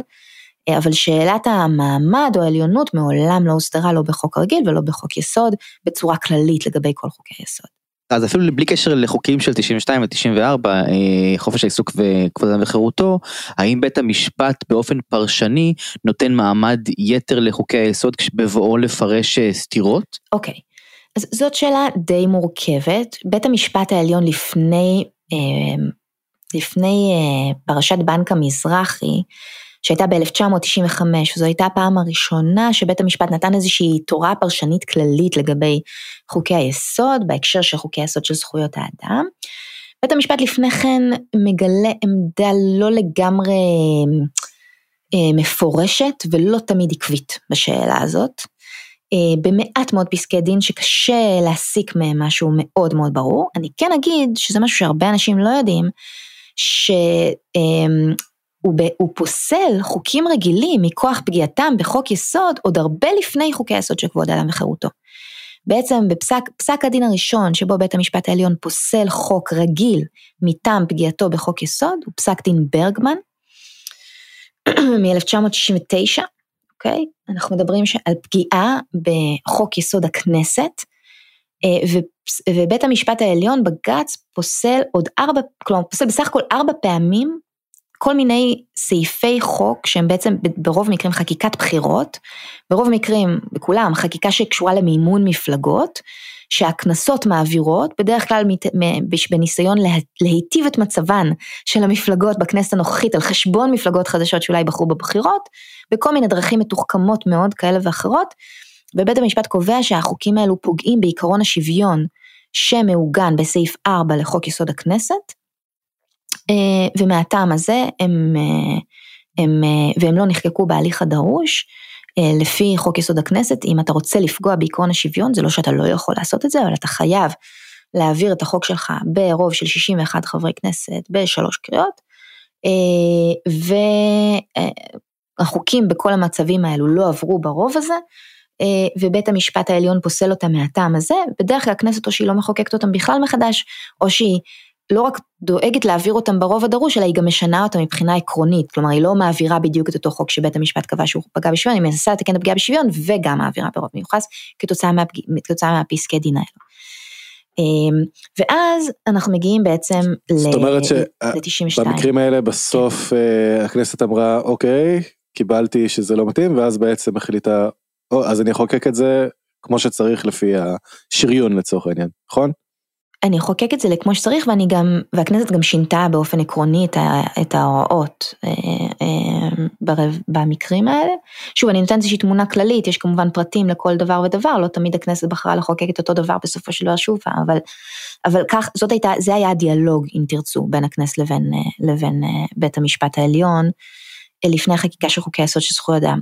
כלומר, צריך לקחת את זה בחשבון כשמדברים, ויש לפעמים מין טיעון כזה, שכשחברי הכנסת העבירו ב-1992 את חוקי היסוד של זכויות האדם, הם לא ידעו, לא הבינו, או טעו לחשוב שבית המשפט לא יכול להעביר ביקורת חוקתית על חקיקת הכנסת מכוח החוקים האלו. וצריך לקחת בחשבון שאנחנו מדברים כבר על מצב שבו בית המשפט כבר ארבע פעמים פסל הוראות חוק של הכנסת, מטעם של פגיעה בחוק יסוד הכנסת לפני כן, והנושא הזה גם עולה בדיונים של ועדת חוקה, חוק ומשפט. עכשיו אני מוכנה לקבל אני, אני לצורך העניין, אה, ואני ממליצה גם לכם אם זה מעניין אתכם, קראתי את כל הפרוטוקולים של הכנסת אה, בהקשרים האלה, גם בוועדה וגם במליאה. והנושא הזה בהחלט עולה, וחברי הכנסת מתלבטים, הם מתלבטים למשל האם נכון להקים בית משפט לחוקה, בשביל, כי עכשיו אולי אנחנו, יש כבר מספיק חומר חוקתי בשביל להצדיק אחד כזה, כמו שיש במדינות אחרות. לא בכל המדינות, ויש מדינות שיש בהן בית משפט שזה התפקיד שלו, ומחליטים לא לעשות את זה בינתיים, ויש להם כל מיני שאלות אחרות, למשל, האם נכון שתהיה איזושהי פרוצדורה מיוחדת, והם מחליטים את כל הדברים האלו לשים לעת מצוא, ואני בהחלט חושבת שיש אולי גם כמה חברי כנסת שלא הבינו במועד ב-1992 בהכרח, שבג"ץ בהכרח יתחיל עכשיו לפסול חוקים של הכנסת מטעם פגיעתם בחוקי יסוד, אבל כל סימני השאלה שאולי קיימים ב-1992 בסוגיה הזאתי, מוסרים לחלוטין ב-1994, שזאת נקודת זמן שהרבה אנשים לא מכירים. ב-1994 הכנסת מחוקקת ברוב של 80 חברי כנסת, מתקנת את שני חוקי היסוד בעת ובעונה אחת. אה, היא מתקנת אותם בדיוק בפסקה שבעצם אה, מקנה את הסמכות לבג"ץ לפסול חוק, חוקים רגילים מטעם פגיעתם בחוק יסוד. זה מה שנקרא פסקת ההגבלה. הפסקה שקובעת שחוק רגיל, כן, אה, לא יפגע בזכות הכלולה בחוק יסוד, אלא אם הוא נחקק לתכלית ראויה, שימו לב, מי קובע מה ראוי או לא ראוי, כן? כלומר, הכנסת מכניסה כאן מבחן ערכי לתוך, ה, לתוך השאלה של החוקתיות של חוק רגיל, אלא אם הוא נחקק לתכלית ראויה, הולם את ערכיה של מדינת ישראל, שזה מוגדר בסעיף אחר אה, אה, שמוכנס באותו תיקון בתור ערכיה כמדינה יהודית ודמוקרטית, ובמידה שאינה עולה על הנדרש, שזה מה שנקרא מבחן המידתיות. אוקיי? וזה, וחברי הכנסת, ברוב של 80 חברי כנסת מחוקקים את החוק הזה, כל מי שיפתח את uh, הדיון שהתקיים במליאה רואה שהם עושים את זה מתוך ידיעה ברורה, זה מוצהר באופן חגיגי שהמטרה של זה היא להעביר לבג"ץ את הסמכות לפסול חקיקה של הכנסת. והנה אנחנו נכנסים היום למועדון המדינות הנאורות, שנותנות את הסמכות הזאת לבית המשפט שלהם, ולא רק זה, בזה שאנחנו מעבירים את זה ברוב של 80 חברי כנסת, אנחנו מתקנים עוול היסטורי שלא חס וחלילה יעלו טענות שחוקי היסוד שעברו ב-92 לא עברו ברוב גדול מספיק, כי היינו אז בקמפיין בחירות וחלקנו היה להם יותר דחוף להסתובב ברחבי הארץ ולעשות חוגי בית מאשר להיות במליאה כי ידענו שהחוק יעבור בכל מקרה. אז הנה אנחנו מתכנסים כאן בצורה חגיגית ברוב של 80 חברי כנסת ואנחנו יודעים שזה מה שאנחנו עושים. זה היה ב-94 ואז בבג"ץ בנ, פרשת בנק המזרחי. רגע, נטע, אבל... זה לא היה בג"ץ. תקני אותי אם אני כן. טועה, ננסה, גם כן, כן. יצא לי לאחרונה גם לקרוא את הפרוטוקולים, וזאת אומרת, הדינמיקה הייתה כזאת, ושוב תקני אותי כי אני בוודאי שולט פחות ממך בפרטים, שהיה את סיפור יבוא אה, בשר חזיר, נכון? שכתוצאה... אה, לא חזיר, בהכרח בשר לא כשר לא באופן כללי. כן. כאילו אחרי החקיקה ב-92 אמרו אוקיי עכשיו אנחנו מבינים מה עלול לקרות כתוצאה מיישום החוקים. ואז בעצם uh, קיבלו את uh, פסקת ההגבלה זאת אומרת זו הייתה איזושהי תנועת uh, תנועת נגד שאמרה אוי מה הולך לקרות עכשיו עם החוק אוקיי בואו ננסה למתן את ההשפעה נכון זה, זה שזה חלק מהתמונה הכללית. אז קרו שם שני דברים במקביל, וזה באמת נורא נורא מעניין לקרוא את הפרוטוקולים. קרו שם שני דברים במקביל. הייתה איזושהי אמרת אגב בפסק דין אה, שניתן בפרק הזמן אה, בין לבין, ניתן נגד החלטת הממשלה. זה הכל היה הזמנים של אה, בעצם 94, זו ממשלת רבין, ש"ס חברה בקואליציה, והממשלה מקבלת החלטת ממשלה להגביל את ייבוא אה, הבשר לישראל, כך שרק בשר כשר יוכל להיות מיובא לישראל. ויש אה, חברה, חברת ייבוא בשר שנקראת מתראל, כן, שילוב של מיט וישראל, זה משחק מילים מתוחכם, אה, והיא עותרת כנגד החלטת הממשלה הזאת, כן, טוענת שזה פוגע בחוק, בחופש העיסוק שלה. כן, היא רוצה, היא רוצה לייבא מה שהיא רוצה לישראל. והשופט אור נותן שם באיזושהי אמרת אגב, הוא אומר, תראו, יש כאן אה, בעיה עם חוק יסוד חופש העיסוק, באמת יש כאן פגיעה בחופש העיסוק של מיטראל. והדבר הזה מרים את כל פעמוני האזעקה בממשלה, והיא אומרת, מה זאת אומרת, מה, מה אנחנו רוצים להיות מסוגלים להחליט בדבר הזה, ואז מתנהל דיאלוג מאוד מעניין בין אה, אהרון ברק, שהוא אז המשנה לנשיא בית המשפט העליון, אה, ובין הכנסת, יש חליפת מכתבים ביניהם, וברק אומר להם, תראו, אתם יכולים לחוקק במודל הקנדי, את אה, פסקת ההתגברות, לא פסקת ההגבלה, פסקת ההגבלה כבר קיימת בשני חוקי היסוד מ-92, מה פסקת ההתגברות אומרת? היא אומרת שיש נסיבות מסוימות שבהן אם הכנסת עובדת לפי פרוצדורה מסוימת, שדורשת רוב אה, משמעותי וזה רק לפרק זמן מוגבל, אה, והיא מודעת לזה שהיא עושה, היא מצהירה במפורש שזאת המטרה שלה להתגבר על חוק היסוד, היא יכולה להתגבר בצורה נקודתית על הוראה מסוימת בשביל המטרה שהיא רוצה. וממשלת אה, רבין אה, אה, השנייה חושבת שזה רעיון מצוין, ואז הם מביאים לתיקון בכנסת גם את פסקת ההתגברות ששמים אותה רק בחוק יסוד חופש העיסוק, וגם הם מייצרים איזושהי האחדה של הנוסחים של שתי פסקות ההגבלה בחוק יסוד חופש העיסוק וחוק יסוד כבוד האדם וחירותו, ומוסיפים את הסעיף הזה של יהודית ודמוקרטית, ואומרים כן, אנחנו נותנים לבג"ץ את הסמכות לבטל חוקים, ומכסים את, את האינטרסים שמעניינים אותם באותו זמן, ש, שבאמת קשורים לסוגיה של הייבוא של הבשר הלא כשר. אז אם אני מבין נכון, פסקת ההתגברות אומרת אה, אסור לחוקק חוקים אה, שסותרים את חוק היסוד הזה, אלא אם, אלא אם כל מיני תנאים, ופסקת ההגבלה אומרת אה, זה מעין דרך של הפוליטיקאים להגיד אוקיי תפסלו לנו אבל אם ממש נרצה אז זמנית אנחנו הפוך, בכל זאת נעשה את מה שאנחנו רוצים. פסקת ההגבלה אתם לא יכולים לחוקק הפוך. חוק רגיל אלא אם כן זה לתכלית ראויה והולמת עריכה של מדינת ישראל ובמידה שאינה עולה על הנדרש. פסקת ההתגברות אומרת גם אם זה לא באמת עומד בכל התנאים האלו במקרים מאוד חריגים ולתקופה מוגדרת בזמן לא יותר מארבע שנים אנחנו יכולים להתגבר כאילו בצורה נקודתית על חוק היסוד מתוך איזושהי הכרה שיש מצבים שבהם הדבר הזה אולי באמת הכרחי. אה, בסוף זכויות אדם תמיד עומדות אל מול משהו אחר, כן, והרבה פעמים גם זכויות של אדם אחד יכולות לעמוד מול זכויות של אנשים אחרים, האיזונים האלו הם איזונים מאוד מאוד מורכבים. אז הרעיון היה לאפשר את הכלי הזה, אבל הכנסת בחרה לאפשר אותו רק ביחס לחופש העיסוק, זה נורא חשוב, כי באמת אנחנו גם נגיע לזה, אבל היום מדברים על לייצר פסקת התגברות כללית. חופש העיסוק תמיד היה נראה בתור משהו הרבה יותר תחום, שיש גם הרבה יותר היגיון בלאפשר התגברות עליו, כי זה לא אחת מזכויות האדם המרכזיות ביותר, בהרבה מאוד מדינות אין בכלל חופש עיסוק שמוגן בחוקה שלהם, כן? אז, אז, אז, אז, אז הפשרה שם הייתה פשרה שנראתה לא כואבת להרבה אנשים, אנחנו כמובן יכולים לחלוק על זה, אבל, אבל זה, זו הייתה הפרספקטיבה ההיסטורית בכנסת על פסקת ההתגברות ביחס לחופש העיסוק, לא, לא, חוקקו, חוקה, אה, לא חוקקו פסקה כזאתי ביחס לכבוד האדם.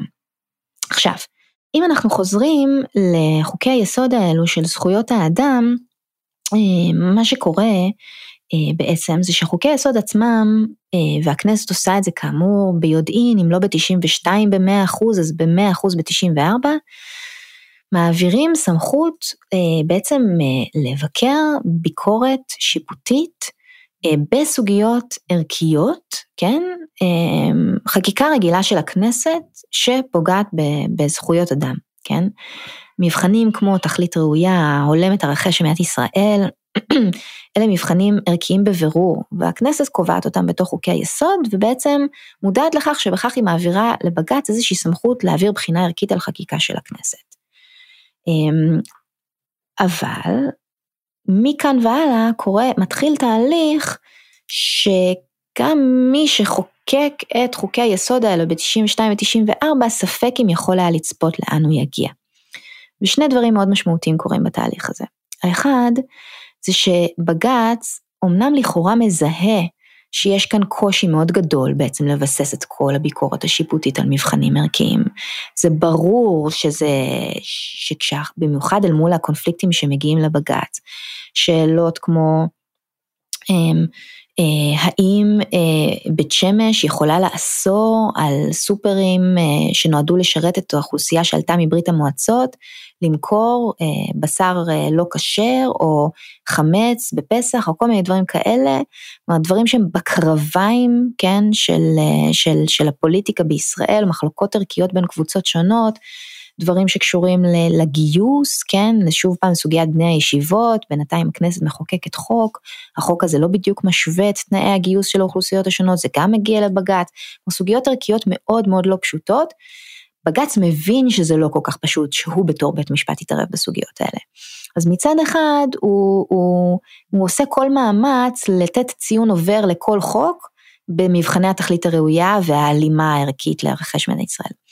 מצד שני, אה, כשזה מגיע למבחני המידתיות, ששם בעצם בג"ץ עושה את עיקר העבודה, בסוף הערכים נכנסים מהדלת האחורית. כי בתוך מבחני המידתיות, בג"ץ שם את בעצם אה, מרכז הכובד של הבחינה החוקתית על מבחן, על המבחן השלישי שהוא קורא לו המידתיות במובנה הצר, שזה בעצם מבחן עלות תועלת, אבל איך הוא בודק את העלות תועלת הזאתי? הוא לא אה, מנסה לכמת את העלויות ואת התועלות, הוא לא אה, קורא לעדים, כן, אה, או למומחים, לבוא ולהעיד בפניו על העלויות והתועלות השונות בשביל לנסות ולייצר איזושהי סכימה של הדברים האלה. אה, הוא בסופו של דבר בעצם פותח שם איזשהו, פותח איזשהו נאום ערכי על האם העלות של להגביל זכויות אדם בצורה כזו או אחרת גוברת על התועלת שהממשלה מפיקה, או הכנסת מפיקה, מהמהלך הזה, והאם אנחנו צריכים להחשיב יותר את זכות האדם או את האינטרס הציבורי בצורה שלחלוטין אין שום דרך להבין אותה חוץ מבחינה ערכית טהורה, אה, ברוב המקרים, בחלק מאוד גדול מפסקי הדין. אה, וכל מי שקורא את פסקי הדין האלה, הרבה פעמים יכול לעצור ולשאול את עצמו, מי, מה הופך את בג"ץ לגוף שמסוגל להכריע בשאלות האלו בעצם בכלל. וזה שאלות נורא נורא מורכבות, כלומר, באופן כללי בחינות עלות תועלת, אה, הן בחינות מאוד קשות, אנחנו כמעט אף פעם לא יודעים את כל מה שצריך לדעת בשביל לעשות עלות תועלת של מדיניות ציבורית באמת, כלומר, אם לכסות ולגדר את כל הסיכונים, את כל הדברים, וכשהשאלות של העלות תועלת הן שאלות שמוסבות על אה, מחלוקות ערכיות בין קבוצות שהרבה פעמים רואות בצורה מאוד שונה את העלות והתועלת מצעד מסוים, למשל סגירת רחוב בר אילן בשבת, כן? ברור שיש כאן עלויות ותועלות אה, אחרות לצדדים שונים, איך להכריע בהם? איך לכמת את התועלת בסגירת רחוב בר אילן לשבת לאוכלוסייה החרדית שמתגוררת משני, הקצ... משני הצדדים של הרחוב, אל מול העלות שנגרמת לתושבים החילונים שעוד גרים בסביבה בתקופה ההיא, כתוצאה מזה שהם לא יכולים לצאת עם האוטו שלהם מהבית, כן? או לכל אוכלוסיית ירושלים, זה היה בתקופה שלפני שבעצם נסלל כביש בגין, שדרך בר אילן, דרך מאוד מרכזית, ולא יכולה לעבור למשך רבע שעה כמה פעמים ביום שבת, בעצם הכביש, העורק, הציר, התנועה המרכזי סגור בפניה. איך אנחנו אמורים לכמת את הדבר הזה, כן? איך אנחנו אמורים לדעת? אז שאלת תם, למה הוא לא, למה הוא לא מזמין עדים ומאזין להם? זאת שאלה מצוינת. האמת היא שאין לשאלה הזאת תשובה טובה. בעצם מה שקורה זה שבתהליך, בעשורים הראשונים לקום המדינה, בג"ץ כן קיים הליכים עובדתיים. וכשעותרים באו ו- ו- ושטחו בפניו טענות, הם היו צריכים לבסס אותם בעובדות, והמדינה הייתה צריכה להתייצב ולהגן על המעשים שלה באמצעות עובדות. ואז בעצם בסוף שנות ה-70 בג"ץ החליט להחליש בצורה, זה היה עוד הרבה לפני בית המשפט של אהרן ברק, כן? בג"ץ החליט uh, לדלל ו- ו- ולהרזות בצורה מאוד משמעותית ובהדרגה גם בעצם לוותר לחלוטין על כל ההליך העובדתי שהתנהל בפניו, um, והכריז על עצמו כמי שלא מתאים בעצם שיברר את הבסיס העובדתי של, ה- של העתירות שמובאות בפניו. אמ, ובעצם מהרגע הזה עתירות לבג"ץ התחילו להתברר על בסיס מה שנקרא תצהירים בלבד, כלומר אתה כותב את העובדות לשיטתך, אה, מחתים עליהם עורך דין, מגיש את זה לבג"ץ, הצד השני, המדינה לצורך העניין עושה אותו דבר, ובית המשפט פשוט צריך להחליט, כן, בלי שהוא שומע אף אחד מכם בהכרח, מי נראה לו יותר. שזה סותר את כל הדרך הבסיסית ביותר של איך שאנחנו מבינים מהו משפט, את המומחיות המוסדית הייחודית של בית משפט, שהיא בדיוק בזה, בקביעת עובדות, כן? המשפט הוא משפט לא מכיוון שאנשים באים ושוטחים את הטיעונים הכי מפולפלים בפניהם, אלא מכיוון שאנחנו גם סומכים על בית המשפט, שיכריע בטיעונים האלו על בסיס של איזשהו הליך מסודר, שבו הוא יברור את המוץ מהתבן ויבין מה הטיעון הענייני יותר ומה הטיעון הענייני פחות, והאם צד א' צודק או טועה, אולי מישהו בכלל משקר לבית המשפט, כן? אה, או לא עשה, ואנחנו אגב גם רואים בתיקים הפליליים, כן, תחשבו על תיקים פליליים שבולטים שנמצאים היום, איזה הבדל יש הרבה פעמים בין כתב האישום לבין מה שמתברר כשמתחילים להביא עדים בפני בית המשפט, הרבה פעמים מתפחך דברים מאוד שונים, אנשים יכולים למצוא את עצמם זכאים, נכון? כלומר, לחשוב שאפשר לנהל הליכים בעניינים העקרוניים ביותר, הרגישים ביותר והמורכבים ביותר במדינת ישראל, בלי בסיס עובדתי, ועוד כשאנחנו מסתכלים על המבחנים החוקתיים, כן? למשל, איך אנחנו יודעים שחוק פוגע במידה שעולה על הנדרש, כן? הרי מה זה מידה? מידה זה דבר שמודדים. איך אנחנו אמורים לתת תשובה לשאלה הזאת אם אנחנו לא עושים איזשהו תהליך של בירור המדידה בבג"ץ? אבל בג"ץ פשוט מתעלם מהסוגיה הזאת ומשית את כל מרכז הכובד של הבחינה החוקתית בחלק הארי של המקרים לפעמים, אני לא אגיד, לפעמים יש משפטים, יש אה, דברים שהם נורא פשוטים מבחינה עובדתית, כן? זה נורא פשוט מבחינה עובדתית, אם מגיע בפניך אדם אה, ש... אה, שיש לו מסמכים מאוד ברורים, כן, לצורך העניין, אה, שהוא אה, למשל יהודי, כן, ומשרד הפנים מסרב להכיר ביהדות שלו, זה דברים שיכולים להגיע לבג"ץ, הרבה פעמים הדברים האלו יכולים להיות פשוטים, אבל לפעמים בדיוק אותו תיק יכול להיות דווקא דבר נורא נורא מורכב, ופתאום תהיה מחלוקת האם הוא יהודי או לא יהודי, ו- ו- ויכולים להיות תצהירים שונים, ויש בירורים עובדתיים, ועשו כל מיני בדיקה, וזה טוען שזה משקר, וזה טוען שזה משקר, וכל הדברים האלו בעצם לא מתבררים אה, בהליך מסודר בפני בג"ץ. עכשיו, בגלל שכל העניינים החוקתיים, בג"ץ הוא גם הערכאה הראשונה ששומעת אותם, וגם הערכאה האחרונה ששומעת אותם, אז, אז אין שום בית משפט אחר שיכול לעשות את הדבר הזה. במדינות אחרות, תיקים חוקתיים בדרך כלל מתחילים בערכאות נמוכות, ואז יש איזשהו בית משפט שממש שמע עדים, וזה הכין את כל תשתית עובדתית, וכשזה מגיע לבית המשפט העליון, הוא כאילו צריך להחליט רק בשאלות המשפטיות. כן. זאת אומרת יש מי שעשה את העבודה השחורה, קיבל את ההחלטה המשפטית, ואז uh, יש יכולת לערער. לגבי העובדות. כן, ואז יש יכולת לערער לגבי הפרשנות של העובדות. ואז את אומרת פה, טוב, אין גם פרשנות. כן, או, או לגבי הפרשנות של העובדות, או לגבי מה העובדות בעצם מנביעות. כלומר, יכול להיות שהתשתית העובדתית כבר מונחת, ואז הערכאת ערעור היא הערכאה המוסמכת לחרוץ את הדין, כלומר בהינתן שזה העובדות, ולפעמים אותה ערכאת ערעור אגב גם יכולה להגיד, רגע, לא בדקתם מספיק טוב איזשהו אזור מסוים בעובדות, אני מחזירה את זה למטה בשביל, ש, בשביל שתשלימו את הבדיקה העובדתית. כל הדבר הזה לא קורה בבג"צים, פשוט לא קורה. כן, ש, ש, ש, שיש בזה משהו מדהים כשאנחנו חושבים על זה, כן, התיקים הגדולים ש, ש, שמגיעים ל, ל, לראש, כן, לראש אה, אה, הכותרות בעיתונים ו, וכל האזרחים מכירים אותם ומעוררים מחלוקות פוליטיות וממשלות קמות ונופלות עליהם, כן, אה, לא מתבררים בצורה עובדתית אה, אה, לפי ההליך המשפטי הרגיל. אז מצד אחד, סתם כהערת ביניים, אני אומר מצד אחד זה נשמע מופרך, זאת אומרת איך יכול להיות שלא דנים בכלל בעובדות כשיש נושאים שהם כאלה הרי גורל. מצד שני אני אומר, אוקיי, יכול להיות, אולי זה דווקא, בגלל זה זה הגיוני, כי ניקח סוגיה מדינית, שאמרת שלמשל זה דברים שנכנסו לבית המשפט, אני יכול לתת פה הרבה מאוד אה, נימוקים ועדויות ונתונים לגבי למה עמדתי אה, עליונה על עמדת מתן, אבל אין באמת דרך להכריע, זאת אומרת הנתונים לא יסייעו לנו להכריע אה, מה עדיף, לא בצורה מובהקת, נכון? זאת שאלה מעולה. אז אני חושבת שהשאלה עצמה מנביאה תשובה מסוימת. במקרים שבהם נתונים לא יעזרו לנו לקבוע מה עדיף, כן, והשאלות הן שאלות פוליטיות ומדיניות שבהן קשה מאוד להכריע, כן, ש, שבהם אנשים סבירים ורציונליים שטוענים טיעונים אה, שקולים ו, ו, ומנומקים, כן, אדם מהצד יכול לשמוע ולהגיד, hmm, זה צודק וגם זה צודק, או זה טועה וגם זה טועה, אלה כנראה תיקים שפחות מתאימים לבירור משפטי, נקודה. עכשיו, אנחנו לא יכולים להגיד על זה, על, אה, על כל התיקים שקשורים לזכויות אדם, כי בסוף בתיקי, בתיקי הליבה שקשורים לזכויות אדם, ניצב אדם שהשלטון, זה יכול להיות הממשלה, זה יכול להיות הכנסת, פגע בזכויות הבסיסיות שלו. אלה לא מקרים שאנחנו יכולים להשאיר מחוץ לכל בירור משפטי, כן? כי אז זה אומר שיש, ש, ש, שאין גבול למה שהשלטון יכול לעולל לפרט.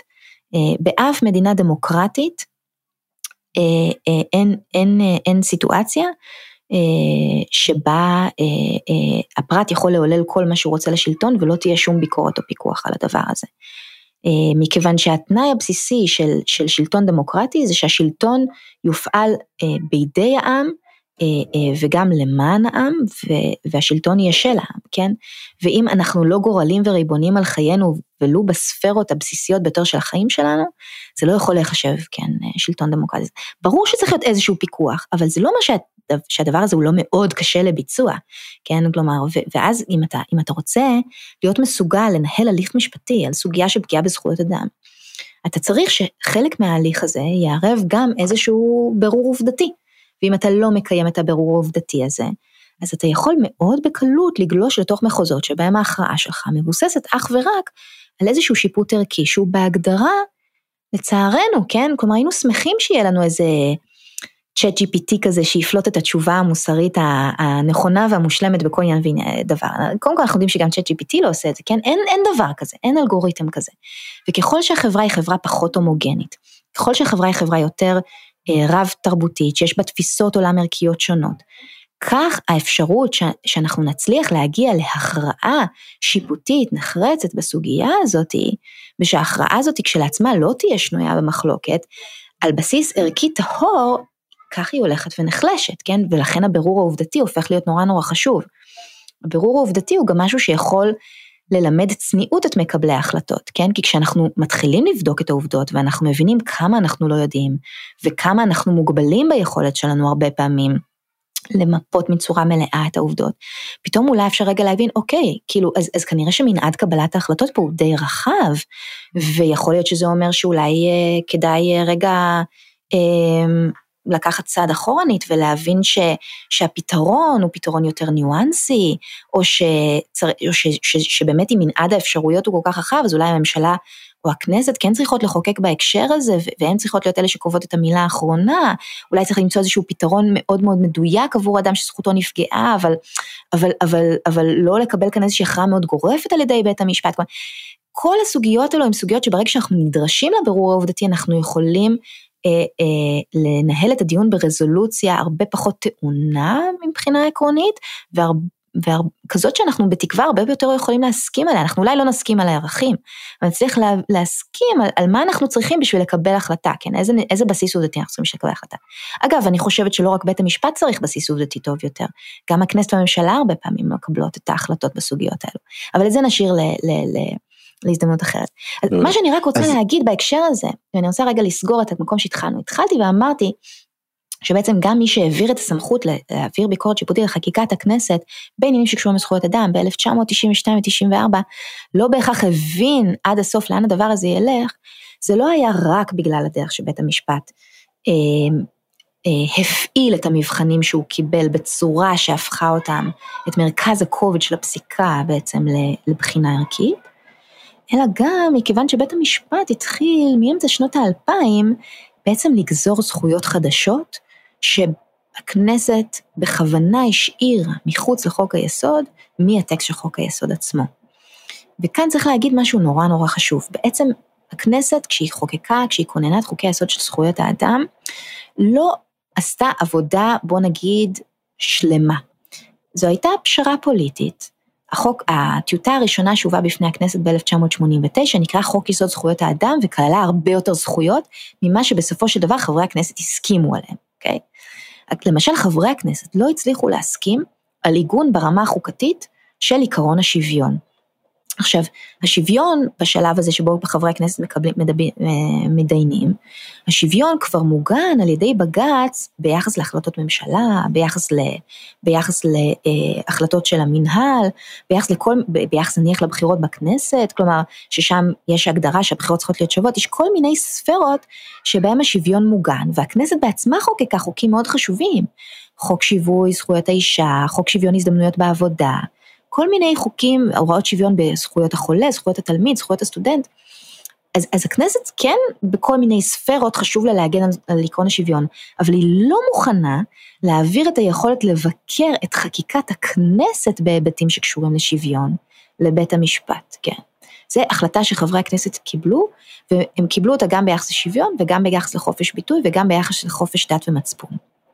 וזאת החלטה מאוד קשה לבית המשפט, מכיוון שאלה שלוש הזכויות, שלושת הזכויות האלה, הן כנראה הזכויות הכי חשובות והכי ליבתיות בכל מדינה דמוקרטית. ודווקא אותן הכנסת מחליטה לא להפוך לזכויות חוקתיות, ומה שקורה זה שבתהליך הדרגתי, בעצם בית המשפט מתחיל לגזור את הזכויות האלו מכבוד האדם, הוא בעצם שואל את עצמו שאלה כמו, מה זה אומר להתנהג לבני אדם בכבוד, אם זה לא גם אומר להתנהג אליהם בשוויון. מה זה אומר להתנהג לבני אדם בכבוד, אם זה לא אומר לכבד את העובדה שהם יצורים תבונים שרוצים להתבטא בצורה חופשית, כן? בעצם בצורה הזאת בית המשפט מתחיל לגזור זכויות חדשות מכבוד האדם, והגזירה הזאת היא מאוד מרחיבה את ההיקף של כבוד האדם וחירותו, בצורה שהכנסת בעצם אה, אה, לא התכוונה אליה, והופכת בעצם את בית המשפט לקובע של החומר החוקתי עצמו, בעצם לצד הכנסת, כן. פעולה שלא מעט אנשים ביקרו בתור אה, פעולה בעצם מחוץ לסמכות, כן? מחוץ לסמכותו של בית המשפט. אם הכנסת היא זאת שאמורה לקבוע את החומר החוקתי ובית המשפט מתחיל לייצר חומר חוקתי חדש מתוך חוקי יסוד, יש כאן כבר שאלה של האם הדבר הזה לא מנסיג את ה... את ה מתחיל להיכנס לתוך תחומי הסמכות של הכנסת, האם זה משהו שבג"ץ באמת מוסמך לעשות.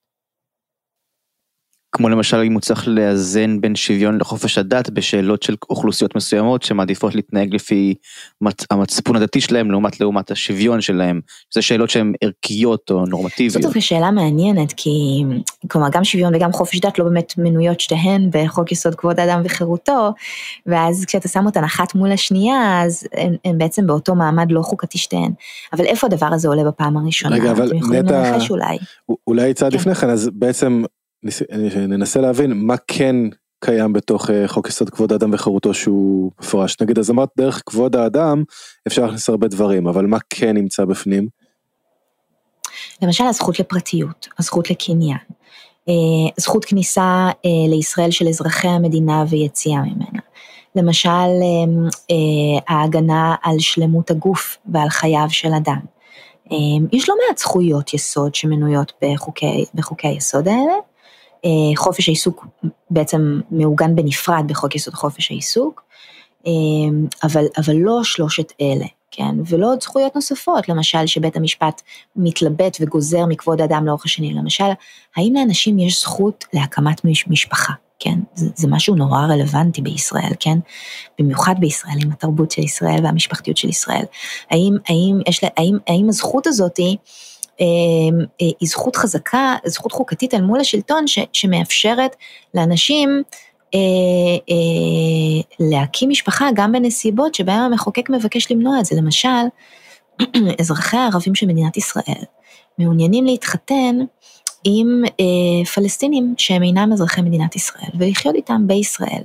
והכנסת מחוקקת חוק אה, בנסיבות אה, ש... אה, ש, אה, של מתיחות ביטחונית מאוד מאוד חזקה אה, בין, אה, בין ישראל לבין, לבין שטחי, שטחי הרשות הפלסטינית באותה תקופה, ומבקשת להגביל את היכולת של, של אנשים לקבל היתרי שהייה בתוך ישראל ושל, ושל בעצם משפחות להתאחד בתוך תחומי ישראל. אה, בנסיבות אה, שבהם האזרחים האלו הם אזרחים אה, שהם נתיני או אזרחי מדינות אויב, והרשות הפלסטינית מוכנסת לתוך הקטגוריה הזאת. אז, אז האם אזרח ישראלי יכול בעצם להכניס את בן או בת הזוג שלו ולתת לו או לה ולילדים שלהם מעמד בישראל מתוך אה, זכותו לשוויון אל מול אזרח ישראלי שיכול לעשות את זה כשהוא מתחתן למשל עם אזרחית בריטית, כן, או צרפתית, או אל מול זכות, או, או, או נוכח הזכות שלו לחיי משפחה, כן, אל מול אזרח ישראלי שאף אחד לא מגביל את היכולת שלו להתחתן עם מישהו רוצה. כלומר, אלה פתאום שאלות שמגיעות לפני בג"ץ והן קשורות בעצם לגזירה הזאתי. אה, שאלות מאוד מאוד כבדות משקל, עם השלכות משמעותיות לחיים של אנשים, והדיון בהם מתרחש אגב הגזירה הזאתי אה, של תתי זכויות נוספות מתוך הזכות לשוויון. אה, אני אשאל ככה, מה, מה, מה עשויות להיות הסיבות שבעצם גורמות לבג"ץ להרגיש שהוא נדרש לתת מענה בסוגיות האלה? זה לא בחלל ריק הרי, יש, יש דברים נוספים שקורים, יש יש היבטים נוספים לסיפור הזה? אוקיי, okay, אז זאת שאלה מצוינת שבאמת מביאה אותנו לה, להסתכל על הצד השני של התמונה. אז בעצם ראינו שבג"ץ בתהליך מאוד ארוך אה, באמת מרחיב את הסמכויות שלו בכל מיני היבטים. בחלק מההיבטים האלו זה בהחלט נעשה מתוך איזושהי נקודת התחלה של הסמכה של הכנסת, למשל בחוקי היסוד של זכויות האדם, בחלק מההיבטים האלו לא. אה, והשאלה היא, והשאלה היא אה, מה, מה ניצב ברקע של הדבר הזה. ו, ובשביל להבין את זה צריך להבין אה, את אה, יחסי הרשויות במדינת ישראל מפרספקטיבה יותר רחבה, ולהכניס לסיפור הזה שעד עכשיו סיפרנו אותו רק מהנקודת מבט של מה שקורה בבג"ץ, גם את הכנסת והממשלה. בעצם הכנסת והממשלה, כמו, ש, כמו שרובנו יודעים, אה, קשורות זו לזו בקשר הדוק. כשאנחנו בוחרים אה, אחת לארבע שנים, בישראל לצערנו בתדירות הרבה יותר גבוהה, כשאנחנו בוחרים אה, בחירות, שמים פתק בקלפי, אנחנו שמים פתק אחד למפלגה, על סמך התוצאות של הבחירות בעצם מכוננת הכנסת, ומתוך הכנסת נבחרת הממשלה. כלומר, אין לנו במדינת ישראל הפרדה, כמו שיש במדינות אחרות, בין רשות מבצעת לרשות מחוקקת, שהאזרחים, למשל בארצות הברית, בוחרים בשני פתקים נפרדים. אה, את הנשיא שהוא ראש הרשות המבצעת והוא בונה את כל הרשות המבצעת מסביבו לבד, כן, הוא, הוא לבד אחראי על לבנות את הרשות המבצעת, ובתי הנבחרים שאליהם בוחרים בפתקים נפרדים בישראל, יש קשר גורדי בין הרשות המבצעת לרשות המחוקקת. אז את אומרת שבעצם שברוב המדינות יש איזושהי הפרדה בין הרשות המחוקקת לרשות המבצעת בבחירה שלהם לכל הפחות. אני רוצה שנייה לאתגר את זה ולהגיד שנכון הוא הדבר לגבי משטרים נשיאותיים כמו mm-hmm. צרפת וארצות הברית, וגם נכון הוא הדבר לגבי, אה, זה נכון שברוב המדינות יש אה, איזשהו רכיב אה, או אזורי או mm-hmm. אישי, נגיד בגרמניה, אה, שהיא גם פדרציה, mm-hmm. או למשל בבריטניה, ששם יש איזשהו רכיב אזורי, אבל יש מדינות כמו הולנד למשל, או כמו אה, פינלנד, שגם לדעתי שם, אה, בהולנד למשל אין שני בתים, יש בית אחד. אה, בפינלנד אני לא פחות מכיר, אבל אני גם חושב שבהרבה דמוקרטיות אה, אה, פרלמנטריות, שזה בעצם רוב הדמוקרטיות בעולם, הממשלה נגזרת מהפרלמנט. אז למה בישראל זה ייחודי דווקא? אז מה שייחודי בישראל, שאלה מעולה, אז מה שייחודי בישראל הוא כמה דברים. קודם כל, בהרבה מאוד מובנים כשאנחנו מסתכלים על מדינות אחרות, אז אנחנו הרבה פעמים רואים שיש כל מיני איזונים אה, מסוימים ב, שבין הרשויות השונות בהם, אה, שמביאים לידי מצב שבו יש יותר הפרדה בין הרשות המבצעת והרשות המחוקקת ממה שיש אצלנו. אז למשל, זה יכול, בכל מדינה יש הרבה פעמים הסדרים מאוד שונים. אז למשל, בריטניה, שהיא גם דמוקרטיה פרלמנטרית, יש בה בית שני, בית בית הלורדים, שמחזיק באיזושהי סמכות של לעכב חקיקה. אז למרות שבבריטניה הממשלה גם היא נגזרת מבית אה, המחוקקים, מה-House of Commons, בצורה דומה לישראל, יש בית נוסף שיכול לעכב חקיקה. אה, אמ, במדינות אחרות הרבה פעמים שיטת הבחירות היא זאת שמייצרת את ההבדלים, כלומר גם כשיש דמוקרטיה פרלמנטרית, הנציגים נבחרים בצורה כזאת שלמשל first past the vote או כל מיני דברים כאלה או בצורה אזורית שמייצרת עצמאות יותר גדולה לנבחרים עצמם בבית הנבחרים. אז גם אם הנבחרים מגיעים מתוך איזושהי מפלגה, יש להם איזשהו קשר ישיר עם הבוחר ועצמאות ישירה עם הבוחר, והדבר הזה הופך אותם לעצמאים יותר ונותן להם מעמד יותר חזק בבית הנבחרים. בהולנד בכלל יש גם בית מלוכה שעדיין מחזיק בכל מיני סמכויות, כן, למרות שהוא בגדול סמלי, אבל גם באנגליה אגב, כלומר, ש, שבעצם יצרו שם איזשהו מבנה שהוא מבחינה היסטורית שונה מ, מה, מהמבנה אצלנו. ובהרבה מאוד מדינות, בכל מיני הקשרים שהם לכאורה לא כתובים בצורה ברורה בספר החוקים, אבל בקונסטלציות פוליטיות כאלה ואחרות, נוצר מצב שבו למשל יש רק שתיים או שלוש מפלגות. ואז אה, יש איזושהי יציבות פוליטית אה, מאוד משמעותית, אה, שגם היא אינה קיימת בישראל. אה, בישראל יש לנו מספר שהוא מאוד חסר תקדים בעולם, אה, בדמוקר... גם בדמוקרט פרלמנטריות, כן, של אה, משהו כמו עשר מפלגות ולפעמים גם יכול להיות יותר, אה, שמרכיבות את, ה... את הכנסת. אז, אז אני רוצה רגע לחזור לנושא הזה של הקשר בין הממשלה לבין הכנסת. הקשר בין הממשלה לבין הכנסת הוא קשר דו צדדי. הוא קשר שבו בעצם הממשלה בעת ובעונה אחת חייבת את האמון של הכנסת בשביל לתפקד, אבל אותו אמון הוא בעצם המכשיר גם של הממשלה לשליטה בכנסת, אה, כי בעצם אה, מכיוון שהממשלה תלויה כל כך בכנסת, היא חייבת גם להפעיל על חברי הקואליציה, שהם אלה שבעצם נותנים את האמון בממשלה, משמעת קואליציונית בשביל להעביר כמעט כל חוק שהיא צריכה. אה, זה, זה שוב לא משהו שהוא מחויב המציאות, כן, במשטרים שיש בהם הפרדה יותר גדולה, או שיש בהם כמה בתי מחוקקים, או שיש בהם רשות מבצעת ורשות מחוקקת נפרדת, יש לממשלה נניח סמכויות עצמאיות משלה שהיא לא חייבת באמצעות חקיקה לעשות את הכל למשל, יש כל מיני executive orders למשל, או כל מיני דברים כאלה, ואז, ואז אין כזאת תלות בהכרח של הרשות המבצעת ברשות המחוקקת. בישראל התלות הזאת היא תלות מאוד מאוד גדולה.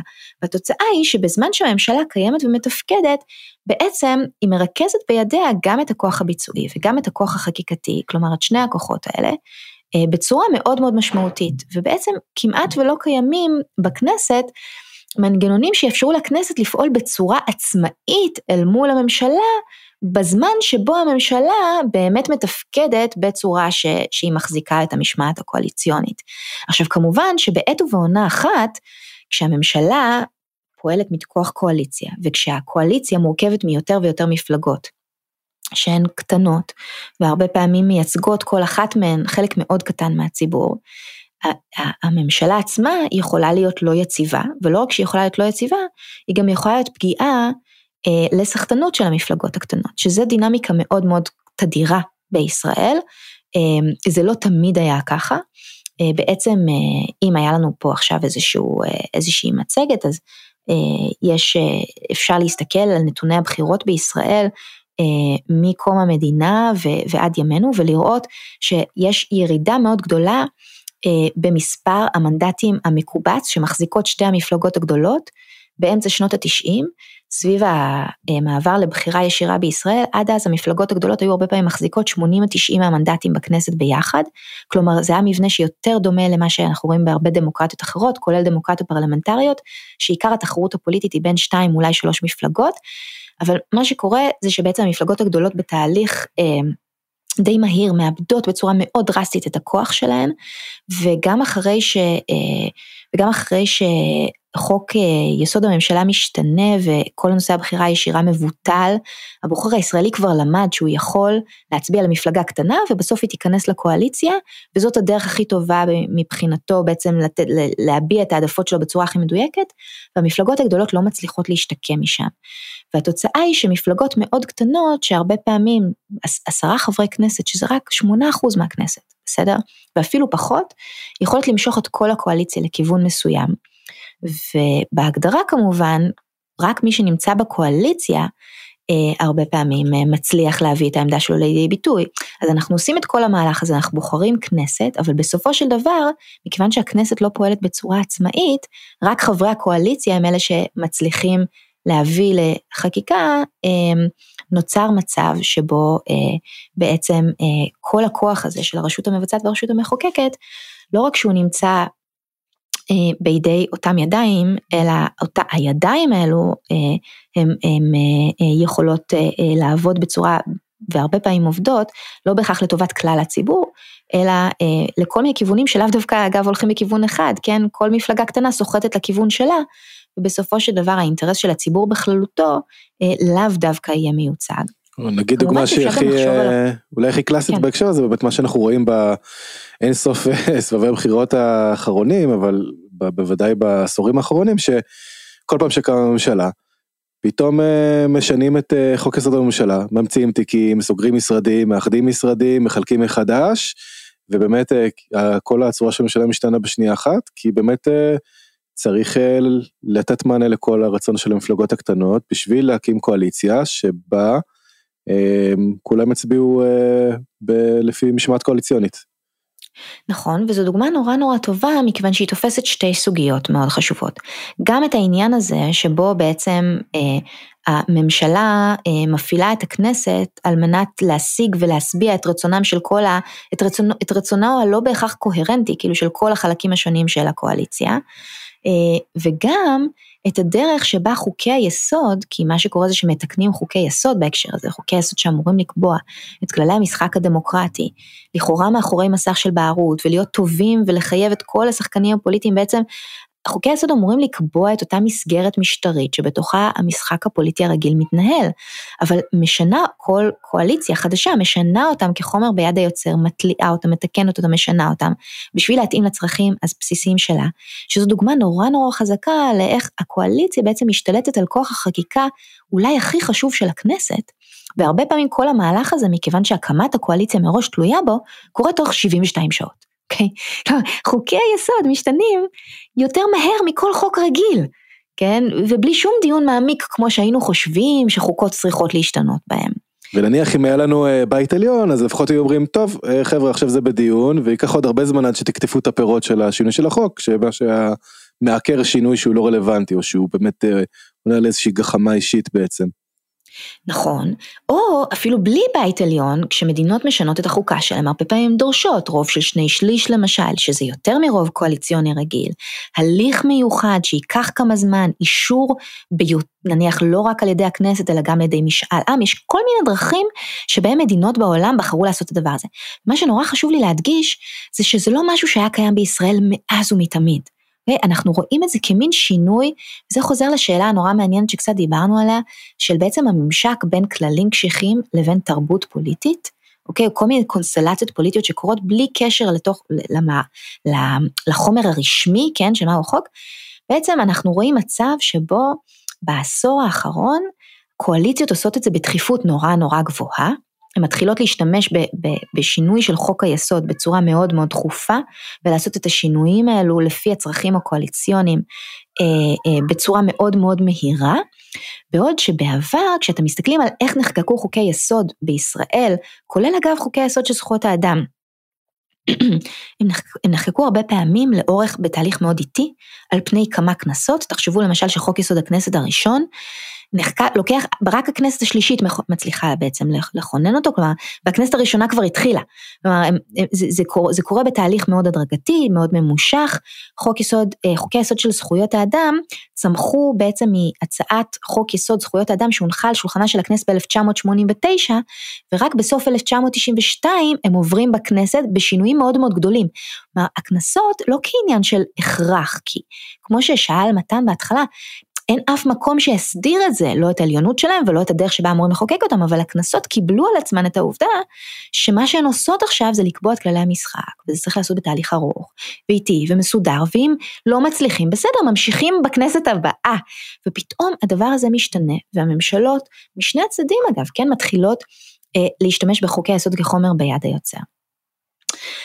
אז, אז, אז, אז אנחנו נמצאים עם מין מצב כזה שבו אני, אני, אני מזמינה אתכם כאילו לחשוב, את, לעשות מין ניסוי מחשבתי כזה, כן? כי, כי, כי הרבה פעמים אומרים, כן, אבל בעצם זה כל כך קשה להעביר חקיקה בכנסת, והקואליציה, ו, וכל כך קשה, והממשלות נופלות, זה נכון, כן? הממשלות באמת חלשות, הן לא יציבות, אבל האם זה שהממשלות לא יציבות אומר שיש לנו מספיק איזונים ובלמים בין הגופים הנבחרים שלנו? האם זה אומר שזה לא נכון שהממשלה שולטת בכנסת? לא. אנחנו במצב הנוכחי שלנו, הקונסטלציה של המבנה החוקתי שלנו והתרבות הפוליטית שלנו, שם אותנו במובנים מסוימים ברע מכל העולמות. ואם אנחנו, תנסו רגע לדמיין את מה שאני חושבת שהיינו רוצים. היינו רוצים מצב של ממשלה יציבה שממלאת את ימיה, שמכהנת ארבע שנים, רחמנא ליצלן, אה, לטובת כלל אזרחי ישראל, לא נסחטת בצורה קבועה על ידי המפלגות הקטנות בה לכל מיני כיוונים קפריזם כאלה ואחרים סקטוריאליים, אלא את רוב המאמץ הביצועי שלה מפעילה לטובת רוב הציבור, כן, או כלל הציבור. אה, ונהנית מפיקוח אפקטיבי של כנסת עצמאית שמביאה לידי ביטוי בפעולה שלה את כל החלקים שלה ולא רק את הקואליציה ויודעת לאזן ולמתן את הממשלה, כן? וכל הדבר הזה קורה באמת בתוך כאילו הארבע שנים שאליהם הכנסת נבחרת והממשלה אמורה להיות מוקמת, זה הפך להיות מחזה מאוד נדיר בישראל, מאוד מאוד נדיר. ממשלות בישראל מכהנות בממוצע שנתיים, שנתיים וחצי. כן? ו- ו- וכשהן מכהנות, הן מרכזות בידיהן את כל הכוח החזק הזה, ונהנות ממעט מאוד פיקוח אה, פרלמנטרי, אה, ו- והאפשרות השנייה היא שפשוט הן מתפרקות, ואז הכוח השלטוני מתפזר לכל עבר. כאילו, את המצב הזה, המצב הביניים הזה, המצב הרצוי, שבו יש כוח חקיקתי וכוח ביצועי שפועלים בנפרד, שמאזנים זה את זה, את המצב הזה אין לנו. ולרקע הזה צריך להבין את התפשטות הכוח של בג"ץ, כי בעצם נוצר מצב אל מול הקשר הגורדי הזה בין הממשלה לבין הכנסת, ששוב זה לא היה מאז ומתמיד בישראל, לא מכיוון שמשהו השתנה, אלא מכיוון שהתרבות הפוליטית והקונסטלציה הפוליטית וכל מיני דברים אחרים השתנו. כל הסיפור הזה בעצם קורה במקביל, בג"ץ מתחיל להרחיב את הכוח שלו, בסוף שנות ה-80 ולאורך שנות ה-90, בדיוק בתקופה שבה מתחוללת השינוי המאוד גדול הזה בעצם בתרבות הפוליטית ובהעדפות של הבוחר בישראל שמוביל להחלשה של המפלגות הגדולות, לירידה ולפיחות במעמד של חברי הכנסת בצורה עצמאית כתוצאה מההחלשה של המפלגות הגדולות, לחוסר יציבות הגדול הזה של קואליציות, אה, אז אנחנו, ולמופעים המסוכנים יותר של הקשר הגורדי הזה בין הממשלה לבין, לבין הכנסת, בעצם נוצר מצב שיש לנו שתי רשויות שלא מצליחות לבלום ולאזן אחת את השנייה כמו שאנחנו רוצים, כמו שבמדינות דמוקרטיות יציבות צריך להיות בשביל באמת להבטיח שהכוח השלטוני הוא גם יציב ופועל לטובת הציבור וגם מרוסן, והרשות העצמאית, בעצם היחידה, בג"ץ, אה, מנסה להיכנס לתוך, ה, לתוך החלל הזה, לתוך הוואקום הזה, אה, ולהוסיף מנגנונים ובלמים בצורה שבעצם גורמים לה אה, לא פעם ולא פעמיים להיכנס לתחומי העשייה של הרשויות האחרות. כן חשוב להבין שבעצם הניסיון הזה של בג"ץ שלגמרי אפשר להבין את המניעים לו, כן? אה, הוא, הוא לא באמת יכול לפתור את הבעיה, הוא מחליף בעיה אחת בבעיה אחרת. כי המנגנוני פיקוח ובלימה שגופים נבחרים יכולים להפעיל אחד על השני, הם שונים לגמרי ומתנהלים בעולם נורמות אחר מהעולם המשפטי, כן? כלומר, כש, כש, כשבית בית אה, מחוקקים עליון מרסן בית מחוקקים תחתון בתוך הנורמות של המגרש הפוליטי, עם השיקולים הפוליטיים השונים. אלה בדרך כלל לא שיקולים משפטיים, כן? זה יכול להיות התכנות, זה יכול להיות פופולריות, זה יכול להיות, כן, לא ראיתם את הדבר הזה או לא עשיתם את הדבר הזה כמו שצריך, זה יומיומי, כן? זה בכלל לא מתאים לקצבים ולשיקולים שנשקלים בהליך משפטי, שהוא הליך ממושך וארוך, ועד שבג"ץ בכלל מתערב, הוא לא עושה כלום, כן? הוא רק יכול להגיד נו נו נו, והוא לא הצליח ברוב המקרים בכלל להפעיל את הבלם ברגע שבו הבלם היה, היה נדרש. יש דוגמה נורא טובה לזה מבג"ץ שניתן בשנים האחרונות, בג"ץ שפיר, שסתיו שפיר הגישה. הכנסת, בתקופה של ממשלת האחדות של, של נתניהו וגנץ, לא מצליחה להעביר תקציב. אז היא מחליטה לשנות את חוק יסוד הכנסת, בשביל לתת לעצמה יותר זמן להעביר תקציב. בסוף היא לא מצליחה להעביר את התקציב, היא בסוף מתפרקת, אבל מה הכנסת עושה בזה? היא עושה את המעשה הלא יעשה, החמור ביותר, בעצם שאפשר לעשות, היא מאריכה את הכהונה שלה היא הייתה אמורה להתפזר. כנסת שלא מצליחה להעביר תקציב אמורה להתפזר. היא נותנת לעצמה הערכה, כן, היא, היא מעריכה את ימיה אה, בשביל הקוניונקטורה הספציפית, כן, של, של הקואליציה, בצורה שמנוגדת לחוק היסוד. חוק היסוד אומר שהכנסת לא יכולה להאריך את הכהונה שלה, אלא ברוב של 80 חברי כנסת. הדבר הזה לא קורה, אין 80 חברי כנסת שתומכים במהלך הזה. מוגש בג"ץ על הדבר הזה וגם על עוד כל מיני סוגיות נוספות. עד שבית המשפט דן בו זה כבר לא רלוונטי, הכנסת כבר התפזרה כי היא לא הצליחה להעביר את התקציב בפעם השנייה. זה משהו שבית נבחרים עליון או איזשהו מנגנון אחר של פיקוח, כן, שהיה יכול להיות קיים, היה יכול לתפוס, כן, אבל בגז עד שהוא נכנס לתוך הדבר הזה, זה כל הסיפור הזה הופך להיות שאלה תיאורטית, כן. אז, אז אנחנו נמצאים במין מצב כזה שבו בג"ץ מנסה להוסיף בלמים ואיזונים במקום שבו הם לא קיימים, הוא לא מצליח להתערב בצורה אפקטיבית ברוב המכריע של המקרים, ולא רק שהוא לא עושה את זה, הוא גם מאבד בעצם חלק מהקרדיט שלו, כן, או, או באמצעות, באמצעות ובגלל זה שהוא נכנס לתוך הזירה הפוליטית עם נורמות וכלים שלא מתאימים אה, לתוך הזירה הזאת. אני רוצה לשאול שאלה, אולי לאתגר את הדבר הזה, אה, לפני שנסכם ונחשוב על הדברים להמשך. אה, מצד אחד אנחנו מדברים על הרצון לאיזושהי הסכמה כוללת רחבה, או מאיזושהי ממשלה שדואגת לכלל הציבור ולרוב הציבור ומנהלת את ימיה אה, ממלאת את ימיה במלואם, ומצד שני אנחנו רואים שגם בתקופה שבו בג"ץ מתחיל לנסות למצוא פתרונות בין היתר ערכיים, וגם הדוגמה האחרונה שנתת לגבי התקציב והכנסת וימיה, קורים בזמן ממשלת אחדות. ככה שבעצם אפשר להגיד שכשאנחנו מנסים להגיע לאיזשהו, לממשלה הרחבה הזאת, דווקא שם יש לנו איזשהם תהליכים סטגנטיביים שמקשים על קבלת uh, החלטות uh, ערכיות שמכריחות במרכאות את בג"ץ uh, לתת מענה לסוגיות שלא נידנות בממשלה. אז שאלה מצוינת, אני לא חושבת שאנחנו יכולים ללמוד מהממשלת אחדות של נתניהו וגנץ, שנוסדה, שנוסדה בקונסטלציה מאוד מאוד uh, חריגה, uh, והתנהלה מתוך חוסר אמון מאוד מאוד גדול, שאני חושבת שאף אחד מהצדדים לא יחלוק עליו, אה, אני לא, אני לא חושבת שאנחנו יכולים לראות בדוגמה, כן, ל, ל, לממשלה שבאמת מבטאת איזשהו קונסנזוס ציבורי רחב. זו הייתה קוניונקטורה מאוד מסוימת, אנחנו לצערנו נמצאים במשבר פוליטי מתמשך, ש, ש, שאנחנו נמצאים בתוכו כבר, כבר כמה שנים ארוכות, וזה היה אחד מהמופעים של זה. אמ, אבל, אה, אבל אני רוצה להגיד דווקא שיש לא מעט דברי חקיקה שהתקבלו בכנסת בעשורים הראשונים של מדינת ישראל ואפילו אפילו הרבה אחר כך, בהסכמה מאוד רחבה. זה לא שכנסת ישראל לא יודעת לגבש הסכמות רחבה. הרבה מאוד מחוקי היסוד עברו ברוב של 90 חברי כנסת, של 80 חברי כנסת. רק ציינתי שחוקי היסוד של זכויות האדם, כשמתקנים אותם מ-1994 במעמד חגי, זה ברוב של 80 חברי כנסת. כלומר, היו 80 חברי כנסת בכנסת ישראל ב-1994, שהסכימו, לא רק הסכימו על זה שזכויות אדם זה דבר חשוב, הסכימו גם לתת סמכות ביקורת שיפוטית לבג"ץ. עכשיו, אולי השיחה שלנו לא, לא רחבה מספיק בשביל להכיל את כל התמורות של מה קורה, וזה לא רק בישראל, אבל גם בישראל, הקיטוב הפוליטי וההתרחקות בין המחנות וכל מיני דברים נוספים שעוברים על הפוליטיקה במדינות דמוקרטיות מערביות בשנים האחרונות ש, שמאוד מאוד מאוד מפריעים להתנהלות התקינה, כן, להתנהלות הפוליטית התקינה של, של מדינות דמוקרטיות. אין ספק שאנחנו חלק מהדבר הזה.